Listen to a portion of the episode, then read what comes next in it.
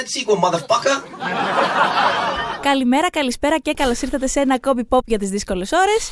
Το podcast του Barbato.gr που δεν ήταν εδώ στις δύσκολες ώρες, που έκανε ένα διάλειμμα λόγω της κορώνα, τους αγαπημένους μας φίλους. Λοιπόν, εγώ είμαι ο Σφίνα Γρυβές, ποιος είσαι ακόμα? Δεν θυμάμαι καθόλου.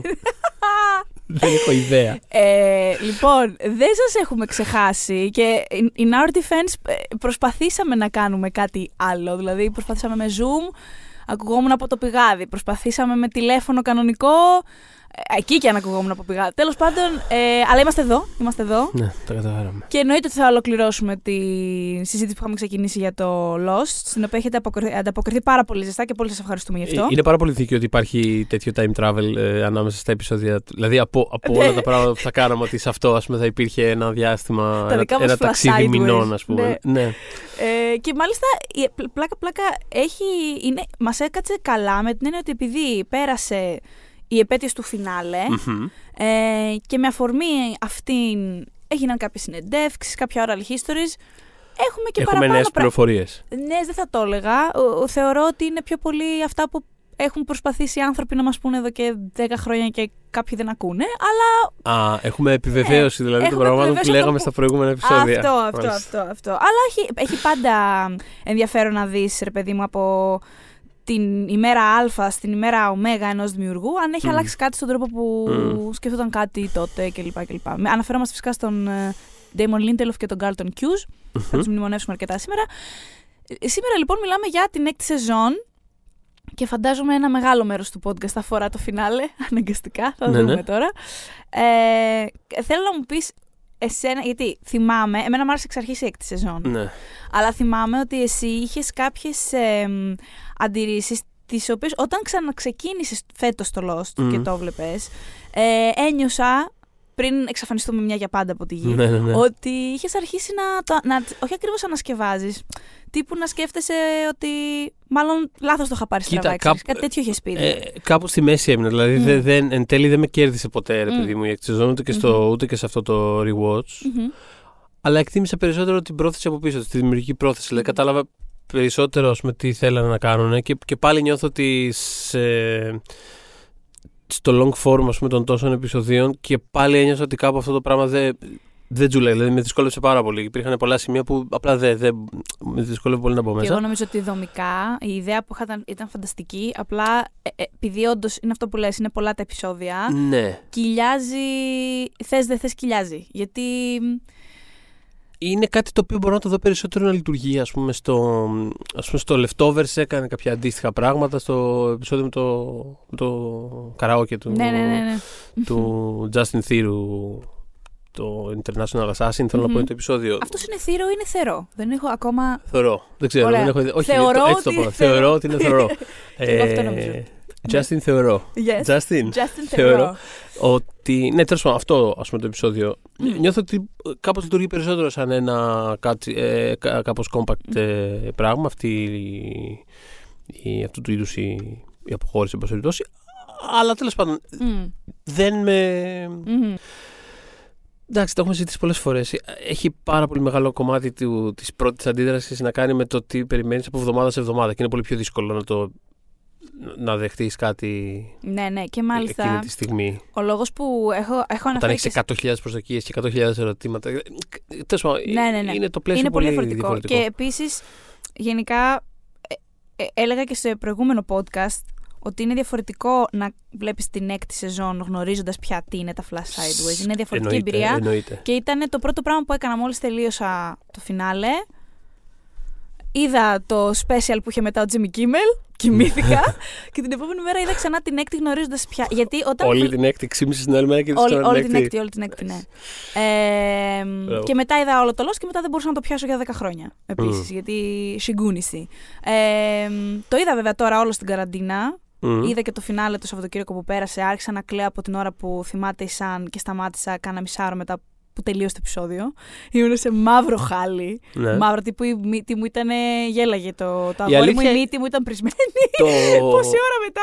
Η συναισθηματική, ας πούμε, ανταπόδοση κάπως του φινάλε Το κάνει κάπως να αξίζει τον κόπο όλο αυτό το πράγμα. Ναι, ναι. Και... αυτό το σκέψου, δέχομαι. Ρε παιδί μου... Τώρα ήμουν πολύ συγκινημένος στο φινάλι. Ήσουνα, ναι. Σε έπιασε. Πάρα πολύ, πάρα πολύ.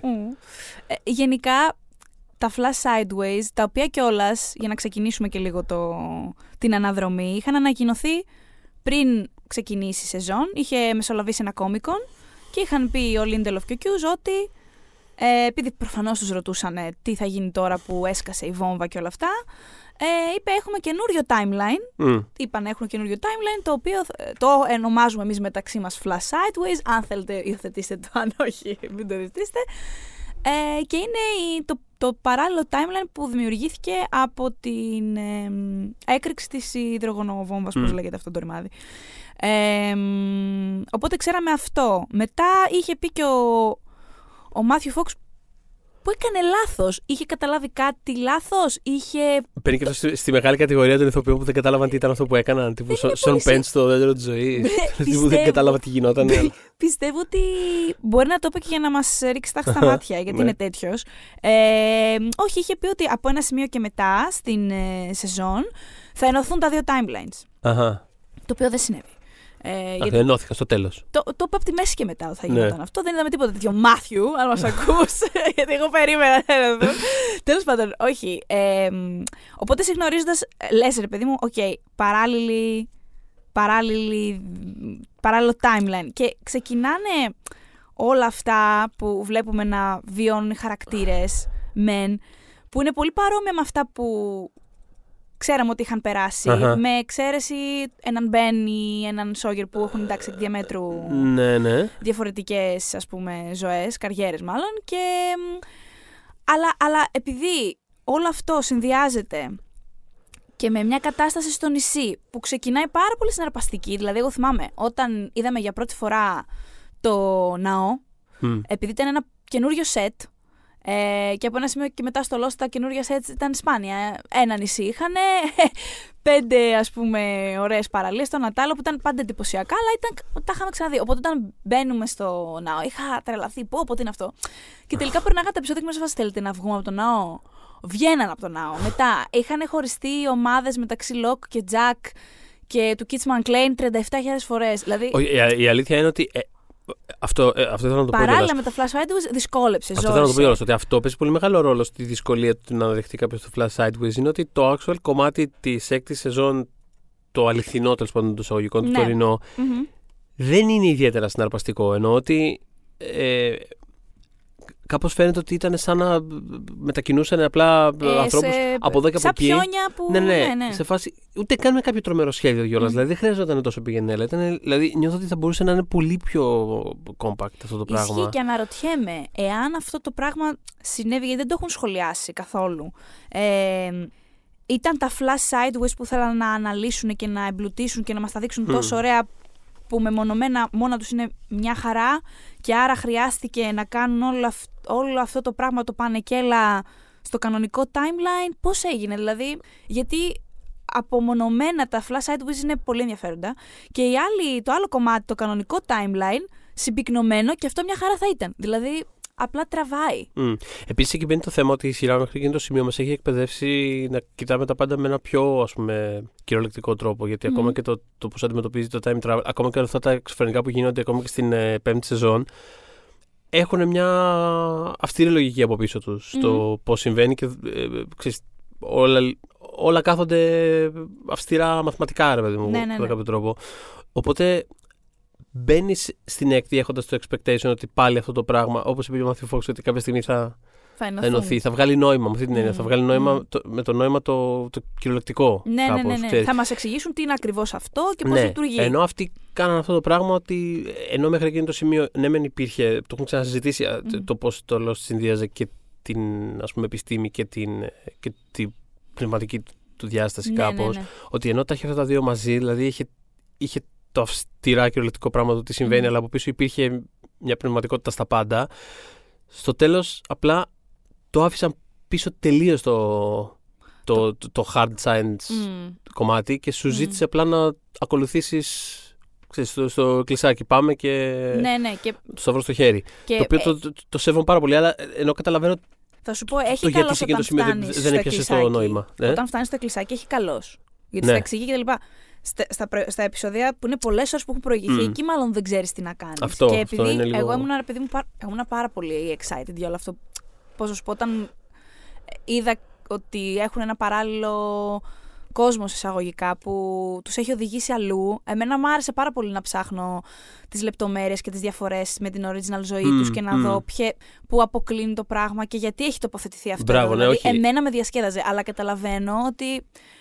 Ένας μέσος θεατής, μέσος δεν εννοώ, γιατί για να φτάσεις στην έκτη σεζόν προφανώς σε φαν της σειράς, δεν γλιτώνεις αλλιώς, αλλά αν όπως λες εσύ και καλά λες, θες να μείνεις σε αυτή την εκπαίδευση που σου έχουν κάνει και λίγο να καταλάβεις τι στο καλό γίνεται και σου είναι λίγο πιο δύσκολο να πας με το flow, σίγουρα ζορίζει πολύ, το καταλαβαίνω. Θα πω αυτό, ότι έχοντας δει μετά και το Leftovers βγάζει πολύ πιο νόημα η έκτη σεζόν του Lost, τέλος πάντων, και είναι πολύ πιο εύκολο να την δεις και να μην... Δηλαδή, ακόμα και δεν τη λατρέψεις, είναι απλά ότι ναι, ναι, προφανώς καταλαβαίνω.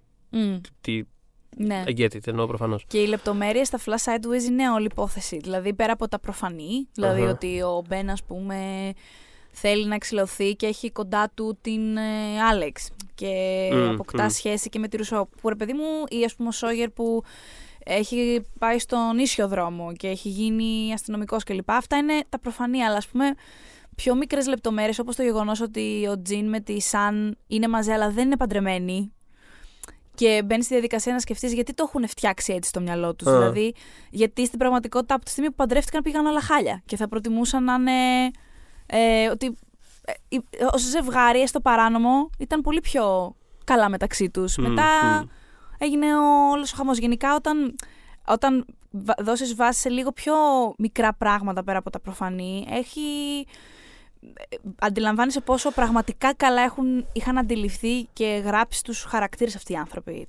Τους είχαν πάρα πολύ ξεκάθαρους στο μυαλό τους, θεωρώ, στο μεγαλύτερο μέρος της σειράς. Γιατί εντάξει, ευκολίες γίνονται για όλους, τους χαρακτήρες πάντα σε όλες τις σειρές που έχουν μεγάλη φόρμα, όπως λες.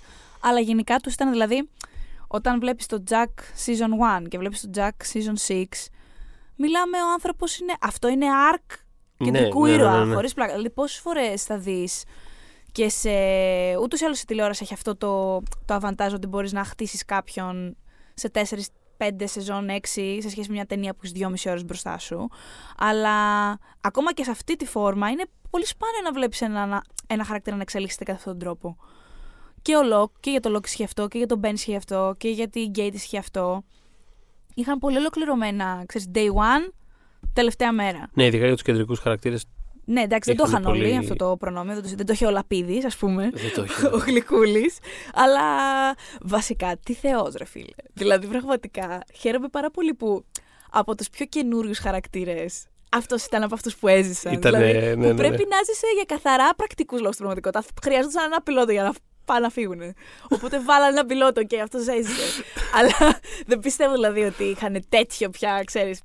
Πέθανε ο Τζιν, ας πούμε, και έζησε ο Λαπίδης, κατάλαβες. Αλλά πολύ χαίρομαι που έζησε ο Λαπίδης. Και εγώ επίσης έχει πραγματικά. Δεν ξεχνάω. Είναι μια από τις αγαπημένες μου σκηνές όλης της σειράς, στη στιγμή που συνειδητοποιεί τι πάνε να κάνουν αυτοί που επιστρέφουν στο νησί, τέλος πάντων. Είναι σε βάση που βλέπει το Χιούγκο. We're not going to Guam, are we? Δεν πάμε στο Guam. Α, μιλώντας για φράσεις και ατάκες, ξέρεις, μιλώντας για την 5η σεζόν με το Θέμη τον Κέσαρη, ξέχασα την αγαπημένη μου στιγμή του Sayid στην Πέμπτη και θέλω να της κάνω μια πολύ σύντομη μνήμα. Κάνε, γιατί έτσι κι αλλιώς ο Sayid της Έκτης. Ο καημένος, ναι, μας άφησε πολύ νωρίς, είναι αλήθεια αυτό. Όχι, εκεί που τον έχουν. Που έχει πυροβολήσει τον Μπεν και τον έχουν δέσει σε ένα δέντρο και καλά για να τον, για να τον βασανίσει. Και του δίνει LSD, δεν ξέρω τι του δίνει και αρχίζει να λέει βλακίες. Μάλλον δεν λέει βλακίες. Σοβαρά μιλάει. Λέει ακριβώς αυτό που έχει γίνει. Έχω έρθει από το μέλλον και σκότωσα το παλικάρι για αυτό. Δηλαδή την αλήθεια λέει. Και είναι η άλλη φάση. Μήπως. Λέει ο ένας τύπος και καλά βασανιστής, λέει.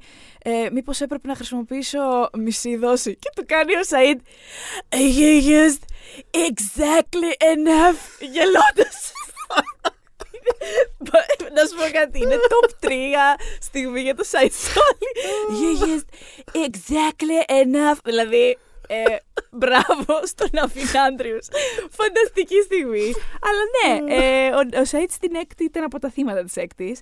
Αλλά να, ας πούμε, τελειώνει η σεζόν και βλέπεις ότι περνάει στην αντίπερα, ας πούμε, όχθη με τη Σάνον. Και εμένα η πρώτη μου, ας πούμε, αντίδραση ήταν οκ, δηλαδή δεν ήταν ότι με ένοιαζε ή είχα πρόβλημα με αυτό, κανένα απολύτως. Απλά επειδή είχαμε φάει πάρα πολύ πάλι Νάντια στις δύο τελευταίες σεζόν, η βαρύτητα, ρε παιδί μου, είχε αλλάξει μεταξύ των δύο συντρόφων, ας πούμε, των βασικών. Όμως, μελετώντας, ας πούμε, τα Sideways, πάλι ο ίδιος έχει βάλει πολύ μεγάλο εμπόδιο μεταξύ εκείνου και της Νάντια. Είναι παντρεμένο αδερφό του, legit δηλαδή. Ναι. Την έχει δώσει αλλού ο ίδιος στο κεφάλι το δικό του, εντάξει. Και επίσης, στο κανονικό timeline, κάνει εγκλήματα, γιατί υποτίθεται του τάζει ο Black Lock, ας πούμε, ότι θα του τη φέρει πίσω και όλα αυτά. Οπότε η Νάντια σαν κατάσταση είναι πάρα πολύ συνδεδεμένη με αίμα, με πίκρα. Δεν θα μπορούσε να είναι μια κατάσταση που θα μπορούσε να τον πάει παρακάτω. Οπότε βοηθάνε σε αυτές οι λεπτομέρειες που λέω, γιατί βλέποντας πρώτη φορά το flash sideways του Sayid και βλέπεις την Νάντια, λες, πάλι και εδώ άτυχος ρε φιλαράκι, είσαι με τον αδερφό, δηλαδή πραγματικά δεν σας θέλει.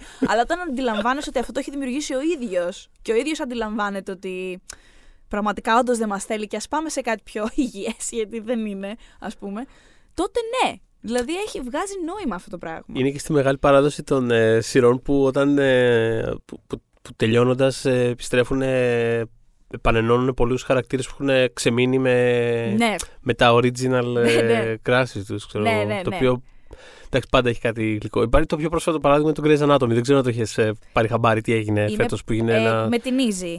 Δεν θα μπορούσα να μην το πάρω χαμπάρι. Έχω αφήσει τη σειρά 37 χρόνια, αλλά αυτό ήταν τέτοιο μπραφ στο ίντερνετ. Θέλω να κάνω αυτή την παρένθεση. Έχω γράψει γι' αυτό, δεν μπορώ να σταματήσω να μιλάω, γιατί πραγματικά έχω πάθει αιμονή με αυτό το επεισόδιο. Αλήθεια. Όσοι έχουν δει ποτέ τους Grey's Anatomy, απλά δείτε αυτό το επεισόδιο.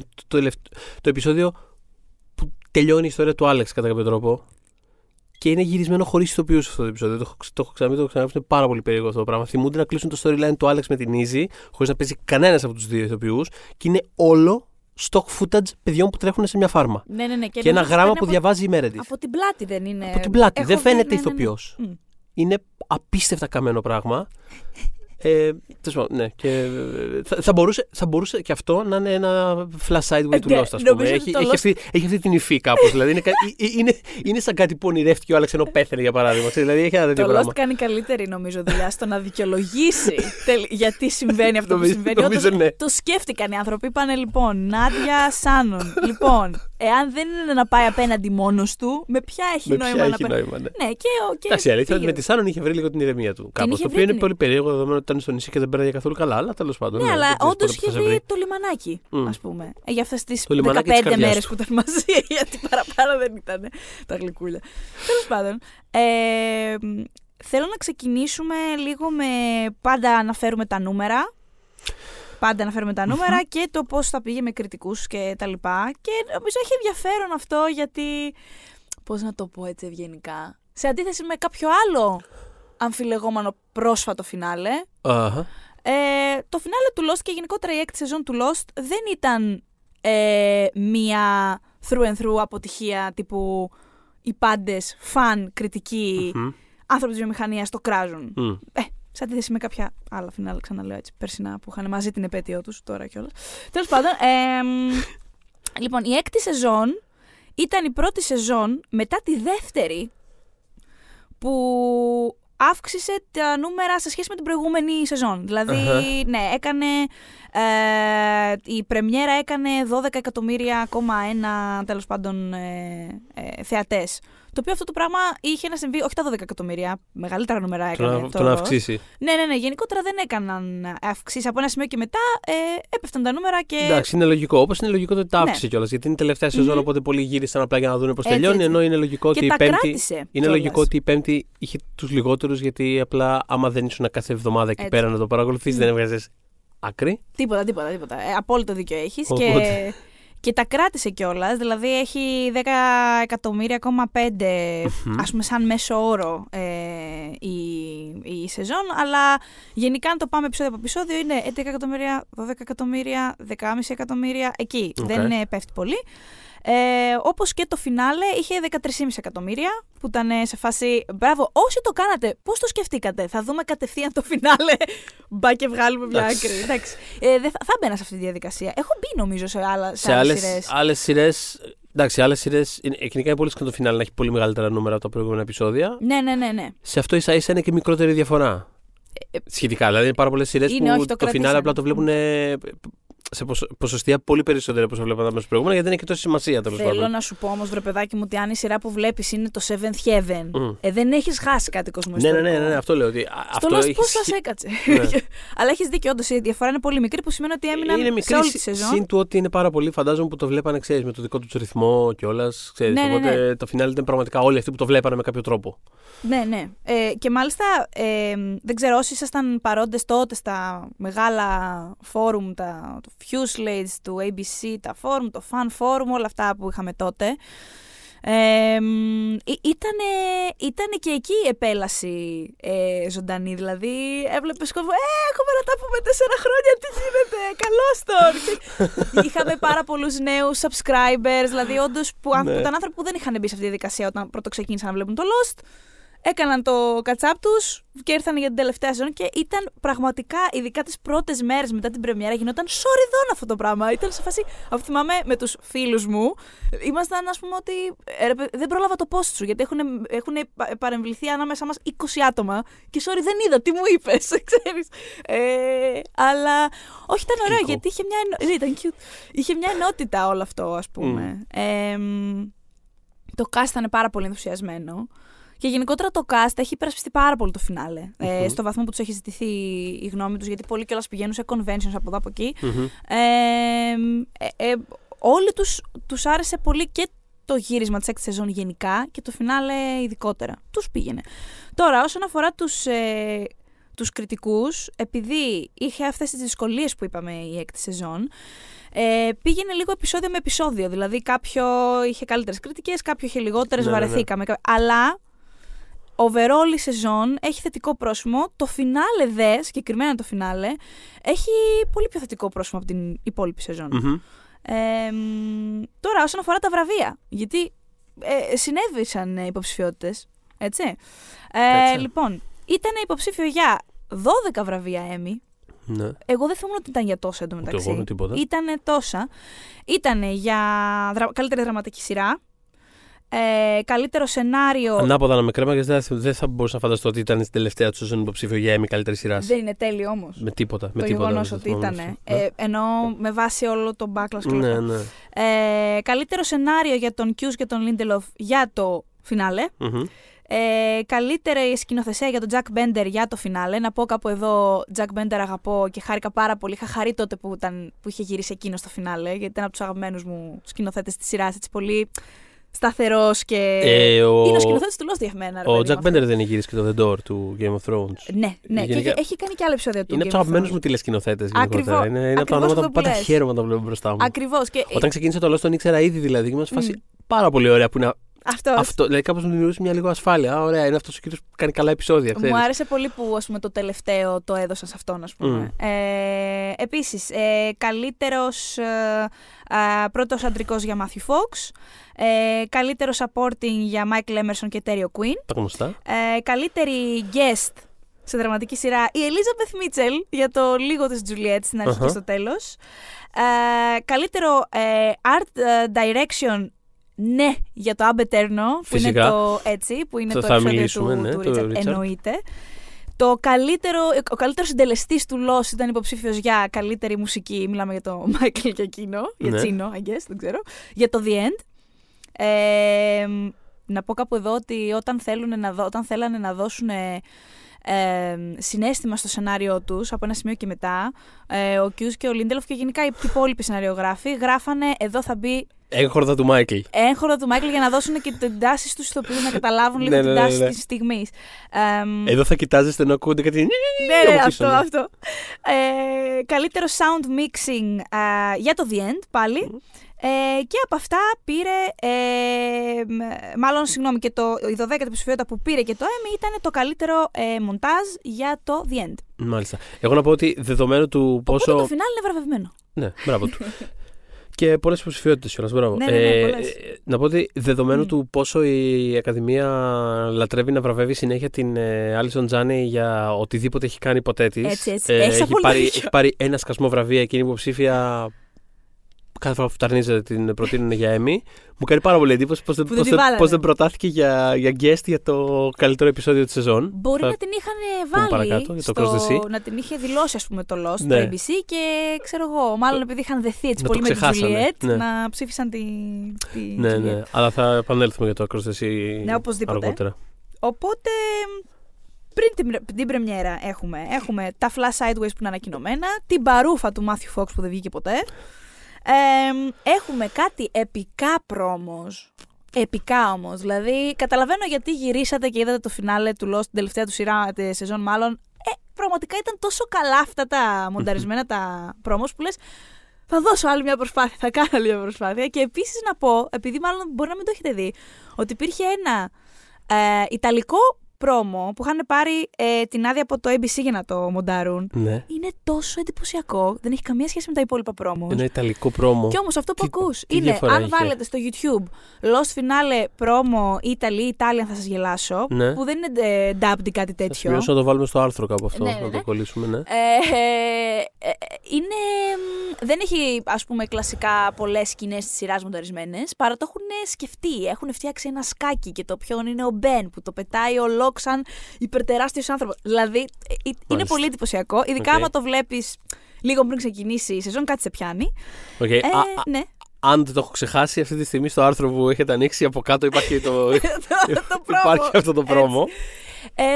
Και υπήρχαν φυσικά εκπομπές που είχαν ασχοληθεί στο ABC, όπως το Lost The Final Chapter, που έκανε, ας πούμε, μια μεγάλη σύνοψη λίγο για αν κάποιος ήθελε να επιστρέψει στη σειρά, να το τσεκάρει. Και φυσικά είχαμε και τις αγαπημένες μας θεωρίες, οι οποίες πια πηγαίνοντας στην... γιατί σε κάθε podcast θυμίζω τις πιο hot θεωρίες της εποχής, ναι, που εδώ είναι οι αναμενόμενες, γιατί πια το είχατε βάλει κάτω μέχρι την έκτη σεζόν. Δηλαδή δεν είναι οι πιο δημοφιλείς, είναι οι πιο normal. Δεν είχαμε, ας πούμε, τύπου X-Men που σας έλεγα σε παλιότερα podcast και ιστορίες και άνθρωποι sea people και τέτοια. Εδώ έχουμε κλασικά ότι το νησί είναι καθαρτήριο, που ήταν κάθε σεζόν, οι αγαπημένοι αυτό, ό,τι και να λέγανε αυτή ήταν η πιο δημοφιλής, ότι ονειρεύονται όλοι μαζί, ναι, όλο το Lost, έτσι, όχι τα Flash Sideways, δεν ξέρω τι, που δεν ξέραν κιόλας οι άνθρωποι θα δούμε Flash Sideways, και ότι ο Άρον θα γίνει ο καινούριος Jacob, γιατί και Ξανθούλης είναι και όλα αυτά. Αυτά ήταν τα τρία πιο έτσι... Τώρα, όσον αφορά τις ερωτήσεις που είχαν ξεμείνει, που ήταν έτσι, υπήρχαν κάποιες που... είχαν μεγαλύτερη προσοχή πάρει από άλλες. Εντάξει, ήταν το τι είναι το νησί, κλασικά. Αν και το είχε ήδη εξηγήσει σε έναν βαθμό η πέμπτη σεζόν, δεν θέλαμε να το καταλάβουμε. Τι ήταν το νησί, τι είναι ο Smokey, που το εξήγησε το πρώτο επεισόδιο. Είχατε σκαλώσει με τα Polar Bears. Τι γινόταν με τα Polar Bears. Ναι. Με τα κουτιά με το φαγητό της Dharma που πετάγανε, ερχόντουσαν από τον ουρανό. Και με τον Walt, και με το γιατί η Λίμπη ήταν στο ίδρυμα που ήταν και ο Hurley. Ναι. Ήταν από τις ερωτήσεις αυτές τις πολύ... Αυτό νομίζω ότι ήταν... Αυτό ισχύει, δεν ισχύει? Όχι, ήταν, σου λέει, γιατί πώς μπήκε μέσα. Ναι, όχι, ισχύει σαν ερώτημα εννοώ. Ισχύει, μα αυτό δεν το απάντησα. Ότι δεν απαντήθηκε. Αυτό δεν απαντήθηκε ποτέ. Και ξέρεις τι, μου έκανε και λίγο εντύπωση. Δεν με ενοχλεί με την έννοια ότι εντάξει, whatever, minor πράγμα, ξέρεις, είναι κάτι ανοιχτό. Απλά φαίνονταν ότι σίγουρα κάτι υπήρχε εκεί πέρα. Δεν ξέρω τι. Ναι. Νιώθω ότι είναι από τις φορές που κάτι δεν ολοκληρώθηκε. Κάτι δεν ολοκληρώθηκε. Κάτι πήγε λάθος. Έχω την απορία αν. Επειδή δεν ξέρω αν είναι η ηθοποιός που παίζει τη Λίμπη, αυτή τη στιγμή διαφεύγει το όνομά της. Και εμένα, αλλά ναι. Να δεις, ναι, ωραία, και η Σίνθια Γουατρός. Μπράβο. Η Σίνθια Γουατρός και η Μισελ Ροντρίγκες που έπαιζε την Άννα Λουσία, είχαν ένα ατύχημα με το αυτοκίνητο. Τις είχαν συλλάβει βασικά για αλκοόλ. Μπράβο, ναι. Υπήρχε λοιπόν αυτή η φήμη ότι κόπηκε απότομα το storyline τους λόγω αυτού. Απλά δεν είμαι σίγουρη ότι αυτό το πράγμα ισχύει, γιατί αν τα βάλεις κάτω χρονικά. Είχαν πολλά περισσότερα επεισόδια. Από αυτά, δηλαδή, πώς να σου πω, άμα ήθελαν, θα τους είχαν κόψει τη φόρα 5 επεισόδια πριν. Επίσης, επέστρεψαν και οι δύο στο φινάλε. Που σημαίνει ότι οι σχέσεις ήταν. Δεν ήταν κατάσταση τύπου αντεγουάλε που καμία λέγαμε. Καμία σχέση. Είχαν μια χαρά σχέση με τους παραγωγούς και όλα αυτά. Οπότε θέλω να πω ότι αν είχαν την κάψα, τον τρόπο. Να το κλείσουν κάπως, θα τη φέρανε πίσω σε ένα επεισόδιο και θα κάνανε κάτι. Ναι, προφανώς δεν τους έβγαινε. Απλά πέρασε ο καιρός και δεν τους έβγαινε. Εντάξει, it's okay. Κάποιες φορές λέω: είναι κάτι που απλά το αφήνεις. Τι να κάνουμε. Συμβαίνει. Απλά εννοώ ότι είναι κάτι το οποίο και εγώ πάντα θυμάμαι ως. Δηλαδή και τώρα στο rewatch που την είδα να είναι εκεί πέρα, ήμουν σε φάση. Α, ναι, αυτό. Ναι. Και μάλιστα. Δηλαδή νιώθω ότι αν μπορούσαν να κάνουν ρικά όλη τη σεζόν τώρα, θα βγάζανε αυτή τη σκηνή. Αυτό θέλω να σου πω. Ότι ήταν τύπου. Sorry, άκυρο. Δικό μου. Άστο, άκυρο. Δικό μου. Και μάλιστα, μπράβο και να αναφέρω και αυτό. Αν δεν κάνω λάθος, ήταν στην 5η σεζόν. Μην ήταν και στην 4η. Που τη συναντά ο Desmond και του δίνει το πλοίο της. Μπράβο, ναι. Το καράβι της. Ναι. Ξανά λοιπόν έρχεται η Γουάτρος στη σειρά. Δηλαδή, ναι, ακόμα όχι, και σε αυτό το διάλογο θα μπορούσα να πετάξω κάτι. Εκεί που του λέει, έχασα τον άντρα μου κτλ. Θα μπορούσε να πει και πάθα breakdown και ήμουνα και σε ψυχιατρίο. Δηλαδή, θα μπορούσε. Κάτι. Τέλος πάντων. Κάτι, ας πούμε. Δηλαδή, λίγο δουλέψτε το. Δεν είναι κάτι. Τέλος πάντων, ναι. Από τα άλλα, το αντίστοιχο με τις πολικές αρκούδες που θυμάμαι εγώ πάντα που είχε καταλήξει αστείο ήταν το και τι παίζει με τους αριθμούς. Ναι, και τι παίζει με τους αριθμούς. Το οποίο ήταν απλά το τι παίζει με τους αριθμούς. Τίποτα δεν παίζει με τους αριθμούς. Δηλαδή, ήταν ένα μόνιμο. Ναι. Τι ερώτηση ποια είναι, τι αριθμοί, τι. Επίσης το είχαν αναφέρει αυτό. Δηλαδή, ο Lindelof και ο Cuse είχαν πει ότι ειλικρινά όταν γράφαμε για τους αριθμούς δεν είχαμε υπόψη μας ότι θα είναι τόσο issue. Δηλαδή, προφανώς το γράφαμε για να ρωτάτε, αλλά δεν είχε. Δηλαδή, ο Lindelof θυμάμαι ατάκα τύπου δεν είχα ιδέα ότι θα συνέβαινε αυτό το πράγμα με τους αριθμούς καμία. Σου έχει μείνει απορία για τους αριθμούς. Ορίστε. Εσένα σου είχε μείνει απορία για τους αριθμούς? Όχι, αν θυμάμαι. Κατά πρώτον, επειδή η βασική τους έμφαση ήταν στα επεισόδια του Χάρλι που ήταν κάπως μεταξύ αστείου και σοβαρού, λίγο τρελίτσα κτλ. Μου φάνηκε, οκ, μια χαρτομενιά είναι. Δηλαδή δεν είναι κάτι που με ένοιαζε ποτέ, δεν ήμουν ποτέ invested σε αυτό το πράγμα. Δηλαδή το να μάθω ότι ήταν το τέρας, ναι. Το να καταλάβω ακριβώς τι ήταν το νησί, όχι με την έννοια του να μπει μια ταμπέλα πάνω του ότι το νησί είναι το τάδε πράγμα, αλλά να καταλάβω. Τι συμβαίνει με ποια είναι τα qualities του νησιού, δηλαδή. Ναι. Αυτά ήθελα να τα ξέρω. Δηλαδή, ήταν πολύ invested τη σειρά αυτό. Όλη η σειρά. Τα πάντα στη σειρά περιφέρονται γύρω από αυτό. Το άλλο ήταν απλά ένα. Πώς να το πω, οι αριθμοί σαν γενικό ερώτημα μου κλωτσάγανε πάντα λιγότερο από αυτό με τη Λίμπη που λέγαμε τώρα για παράδειγμα. Καταλαβαίνω τι λες και συμφωνώ κιόλας. Συν το ότι δεν υπάρχει ένα σημείο εκεί στα πήγαινα τη 5η σεζόν που κάπως. Εξηγείται. Ναι, εξηγείται γιατί. Στο χτίσιμο του σταθμού. Ακριβώς. Υπάρχει μια σκηνή που χτίζουν το σταθμό και κάπως μπαίνουν. Δηλαδή, θέλω να πω, εξηγείται και τέχνικα το γιατί έπρεπε να μπαίνουν οι συγκεκριμένοι αριθμοί. Ναι. Και απλά κυνηγούσαν τον άτυχο Χέρλι, παιδιά. Αυτό ήταν. Ναι. Δεν είναι κάτι άλλο. Okay. Δεν είναι κάτι άλλο. Δεν είχα λέει κάτι άλλο. Δεν είναι κάτι άλλο. Αλλά ναι, αυτό. Δηλαδή, ήθελα να ξέρω τι είναι αυτές οι. Ήθελα περισσότερα πράγματα για το lore της σειράς. Όχι περισσότερα από αυτά που πήραμε. Μπαίνοντας στην έκτη σεζόν εννοώ, ήθελα κάποια τέτοια ερωτήματα για τη μυθολογία, για τη γενικότερη μυθολογία πίσω από αυτό. Δεν με νοιάζει κάτι συγκεκριμένο του στυλ, τι γίνεται με τις δυνάμεις του. Τίποτα. Τίποτα. Δεν με νοιάζει. Τώρα, επειδή λες αυτό, δεν μπορώ παρά να ρωτήσω. Άρα, σου αρέσει το Across the Sea? Το Across the Sea είναι το αγαπημένο μου επεισόδιο της σεζόν, είναι ένα από τα 5 αγαπημένα μου της σειράς. Μου αρέσει πάρα πολύ το Across the Sea, οπότε τώρα μπορείτε να κλείσετε το podcast. Γιατί δεν θεωρείτε. Το μισούμε αυτό το επεισόδιο. Θα στα πω εγώ αρέσει, για το Across the Sea. Λοιπόν, θα πω πριν εξηγήσω τι συνέβαινε γύρω από το Across the Sea, ότι καταλαβαίνω ότι μετά το Candidate, που είναι το επεισόδιο, κορυφαίο επεισόδιο για μένα της σεζόν, μετά το φινάλε, που εμένα προσωπικά είναι το αγαπημένο μου φινάλε, το αγαπημένο μου επεισόδιο της σεζόν, που είναι το επεισόδιο που χάνουμε και Sayid και Jin και Sun. Και είναι ένα συναισθηματικό. Είναι πολύ δραματικό. Είναι λίγο κλωτσιά, ναι. Είναι μεγάλη κλωτσιά.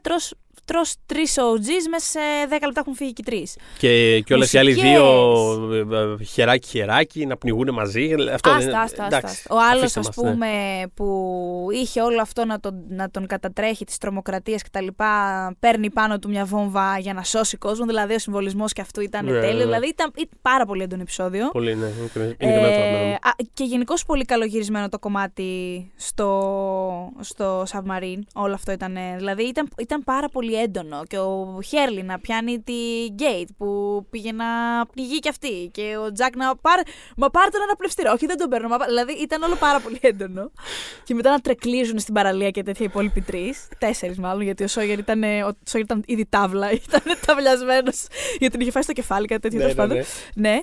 Καταλαβαίνω λοιπόν ότι μετά από όλο αυτό το σοκ, το να σου βάζουν εκεί το συγκεκριμένο επεισόδιο, όταν είσαι σε αυτή την κατάσταση που είσαι, την τραγική ως θεατής, χτυπάει.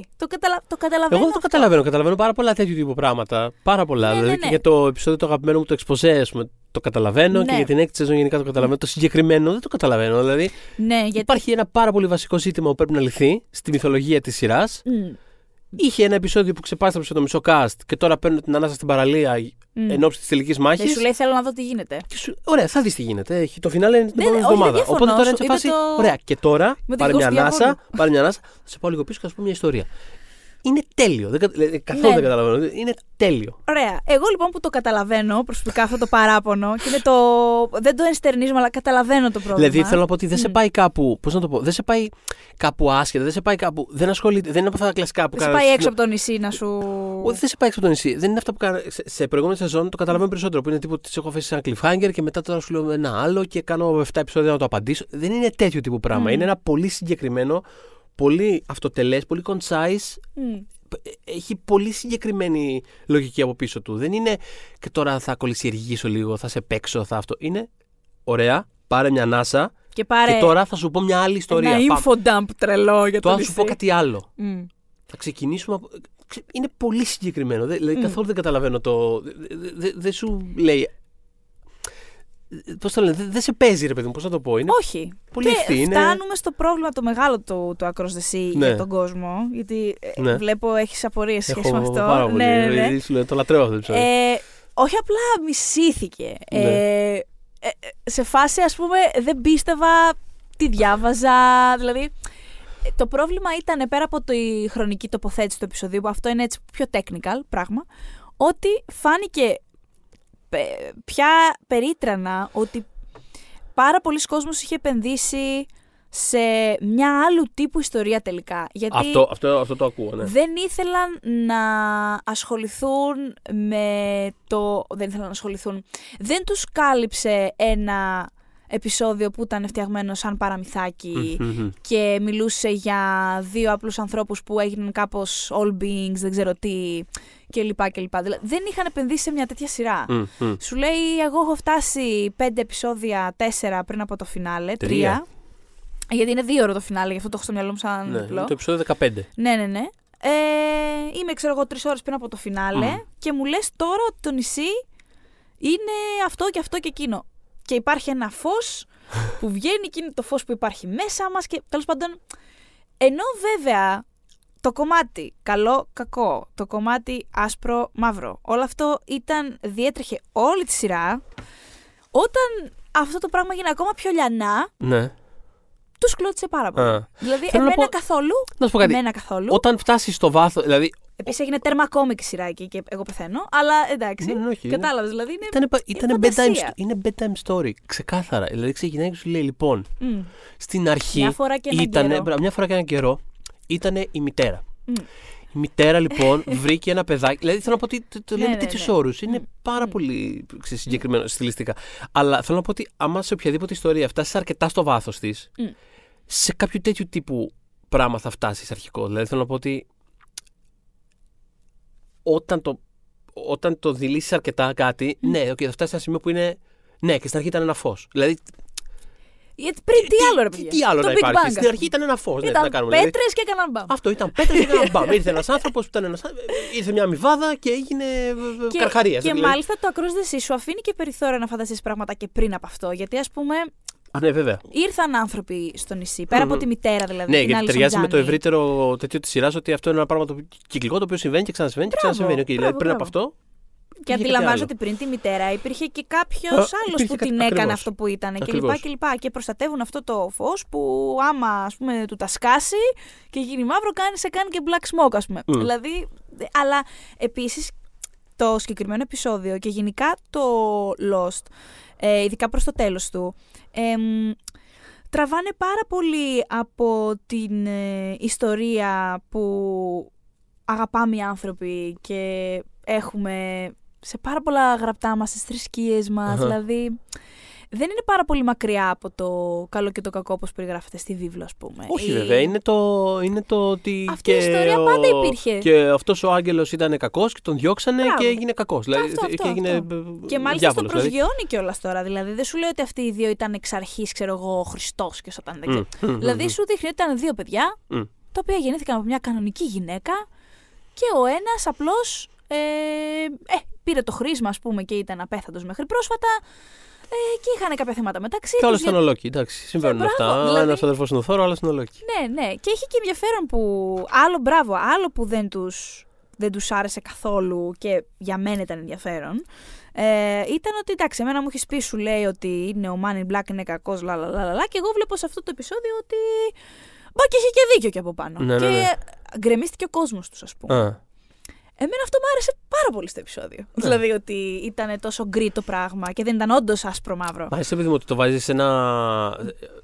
βάζει ένα φάνταση πλαίσιο γενικότερο και εκεί μέσα απλά πετάει δύο ανθρώπους κανονικούς και σου λέει ότι οι συνθήκες ήταν αυτές, οι επιλογές ήταν αυτές και φτάσαμε εδώ πέρα μας τώρα. Δηλαδή κάπως έτσι γίνεται πάντα. Εμένα πάντα μου αρέσει αυτό το πράγμα. Και ήταν και πάρα πολύ καλή για μένα η προσγείωση του Τζέικομπ ως πλάσμα και ως κατάσταση, γιατί ως τότε τον είχαμε, μιλάμε για... Καλά, εγώ είχα τα θέματα μου, τα είχα εκφράσει ούτως ή άλλως, που πάω full Τζέικομπ, αλλά σε φάση... Λίγο η διαδικασία σου χωλαίνει, λίγο δες το όλο αυτό που φέρνεις κόσμο, ας πούμε. Και... Εντάξει, ναι, το έχω ξανασυζητήσει αυτό. Ότι η big picture εμένα μου φαίνεται είναι λίγο. Μου φαίνεται. Θέλω να είσαι λίγο πιο υπεύθυνος με τους ανθρώπους, αυτό. Ναι, τίποτα άλλο. Είσαι all being. Λοιπόν, κάνε δουλειά. Τέλος πάντων, είχε πια ανέβει σε, και εγώ δεν ξέρω τι, σαν ιδέα ο Τζέικομπ. Οπότε πώς θα τον εξηγήσει έναν τέτοιον άνθρωπο, μόνο κάνοντας τον όντως άνθρωπο και εξηγώντας πώς ήταν πριν, γιατί είδαμε τον Τζέικομπ, ας πούμε, να είναι πιο... ήταν νευρικός, όπως, ας πούμε, αυτός που ανέλαβε πρώτος τη δουλειά, ο Τζακ, είχαν κοινά σημεία, δηλαδή, ναι μεν την καλή πρόθεση, αλλά θέλω να έχω και την έγκριση του γονιού μου πάρα πολύ και μη μου χαλάς πάρα πολύ τα κουτάκια μου, αλλά ταυτόχρονα σε αγαπάω και σένα και θέλω να σε κάνω παρέα, παρότι έχεις τα θέματά σου, θέλω να έρθω να παίξουμε, ας πούμε, τάβλη. Δηλαδή, τζάκιζε πάρα πολύ ο Τζέικομπ, όπως τον γνωρίσαμε σε αυτό το επεισόδιο. Ναι. Άστα που τελικά όταν τον μάθαμε και όπως εξελίχθηκε στο τελευταίο του επεισόδιο ήταν τύπου cool και τύπου ζεν πια. Αλλά κάποτε δεν ήταν ζεν. Δεν ξέρω, εμένα μου άρεσε πάρα πολύ. Εντάξει, και στο πέρασμα των αιώνων χαλαρώνεις λίγο. Είναι λίγο... Συμβαίνει. Ναι, η καθημερινότητα σταματάει να έχει το ίδιο urgency, ας πούμε. Άμα δεν συμβεί, δες το. Γιατί θα έπρεπε να συμβεί. Υπό κανονικές συνθήκες, εντάξει, πόσα πια σε χαλάνε σε ένα τόσο ωραίο νησί και ξέρεις πότε. Δεν έχεις βγει, βέβαια. Α, μάλλον τα ανάποδο ήθελα να πω ότι. Μπράβο, ο Τζέικομπ κιόλας έφευγε. Το πήγαινε το εξιδάκι του. Πήγαινε μέχρι τον Τζακ, μέχρι την Κέιτ να τους πιάσει. Ο άλλος ο άμυρος, στρούγκα, πρόβλημα. Αλλά το ότι ήταν το νησί. Πριν το Across the Sea, νομίζω είχε απαντηθεί σε ένα πολύ ικανοποιητικό βαθμό. Πέρα από το πρακτικό κομμάτι που ήταν τα ηλεκτρομαγνητικά και όλα αυτά που είχαν τα είχαν ήδη εξηγήσει από την 5η σεζόν και το πώς ταξιδεύει στον χρόνο, λαλαλα. Στο Ab Eterno, λοιπόν. Βέβαια. Το άλλο. Είναι το άλλο. Δηλαδή, του Richard η επεισοδιάρα. Το Across the Sea είναι περισσότερο για το βαθύ lore, κάπως. Ναι, το origin του νησιού, το origin της ιστορίας. Και στην αρχή ήταν έτσι τα πλάσματα, ας πούμε. Το Ab Eterno είναι περισσότερο. Λοιπόν. Ναι. Πάμε. Τότε έγινε αυτό, τότε έγινε εκείνο.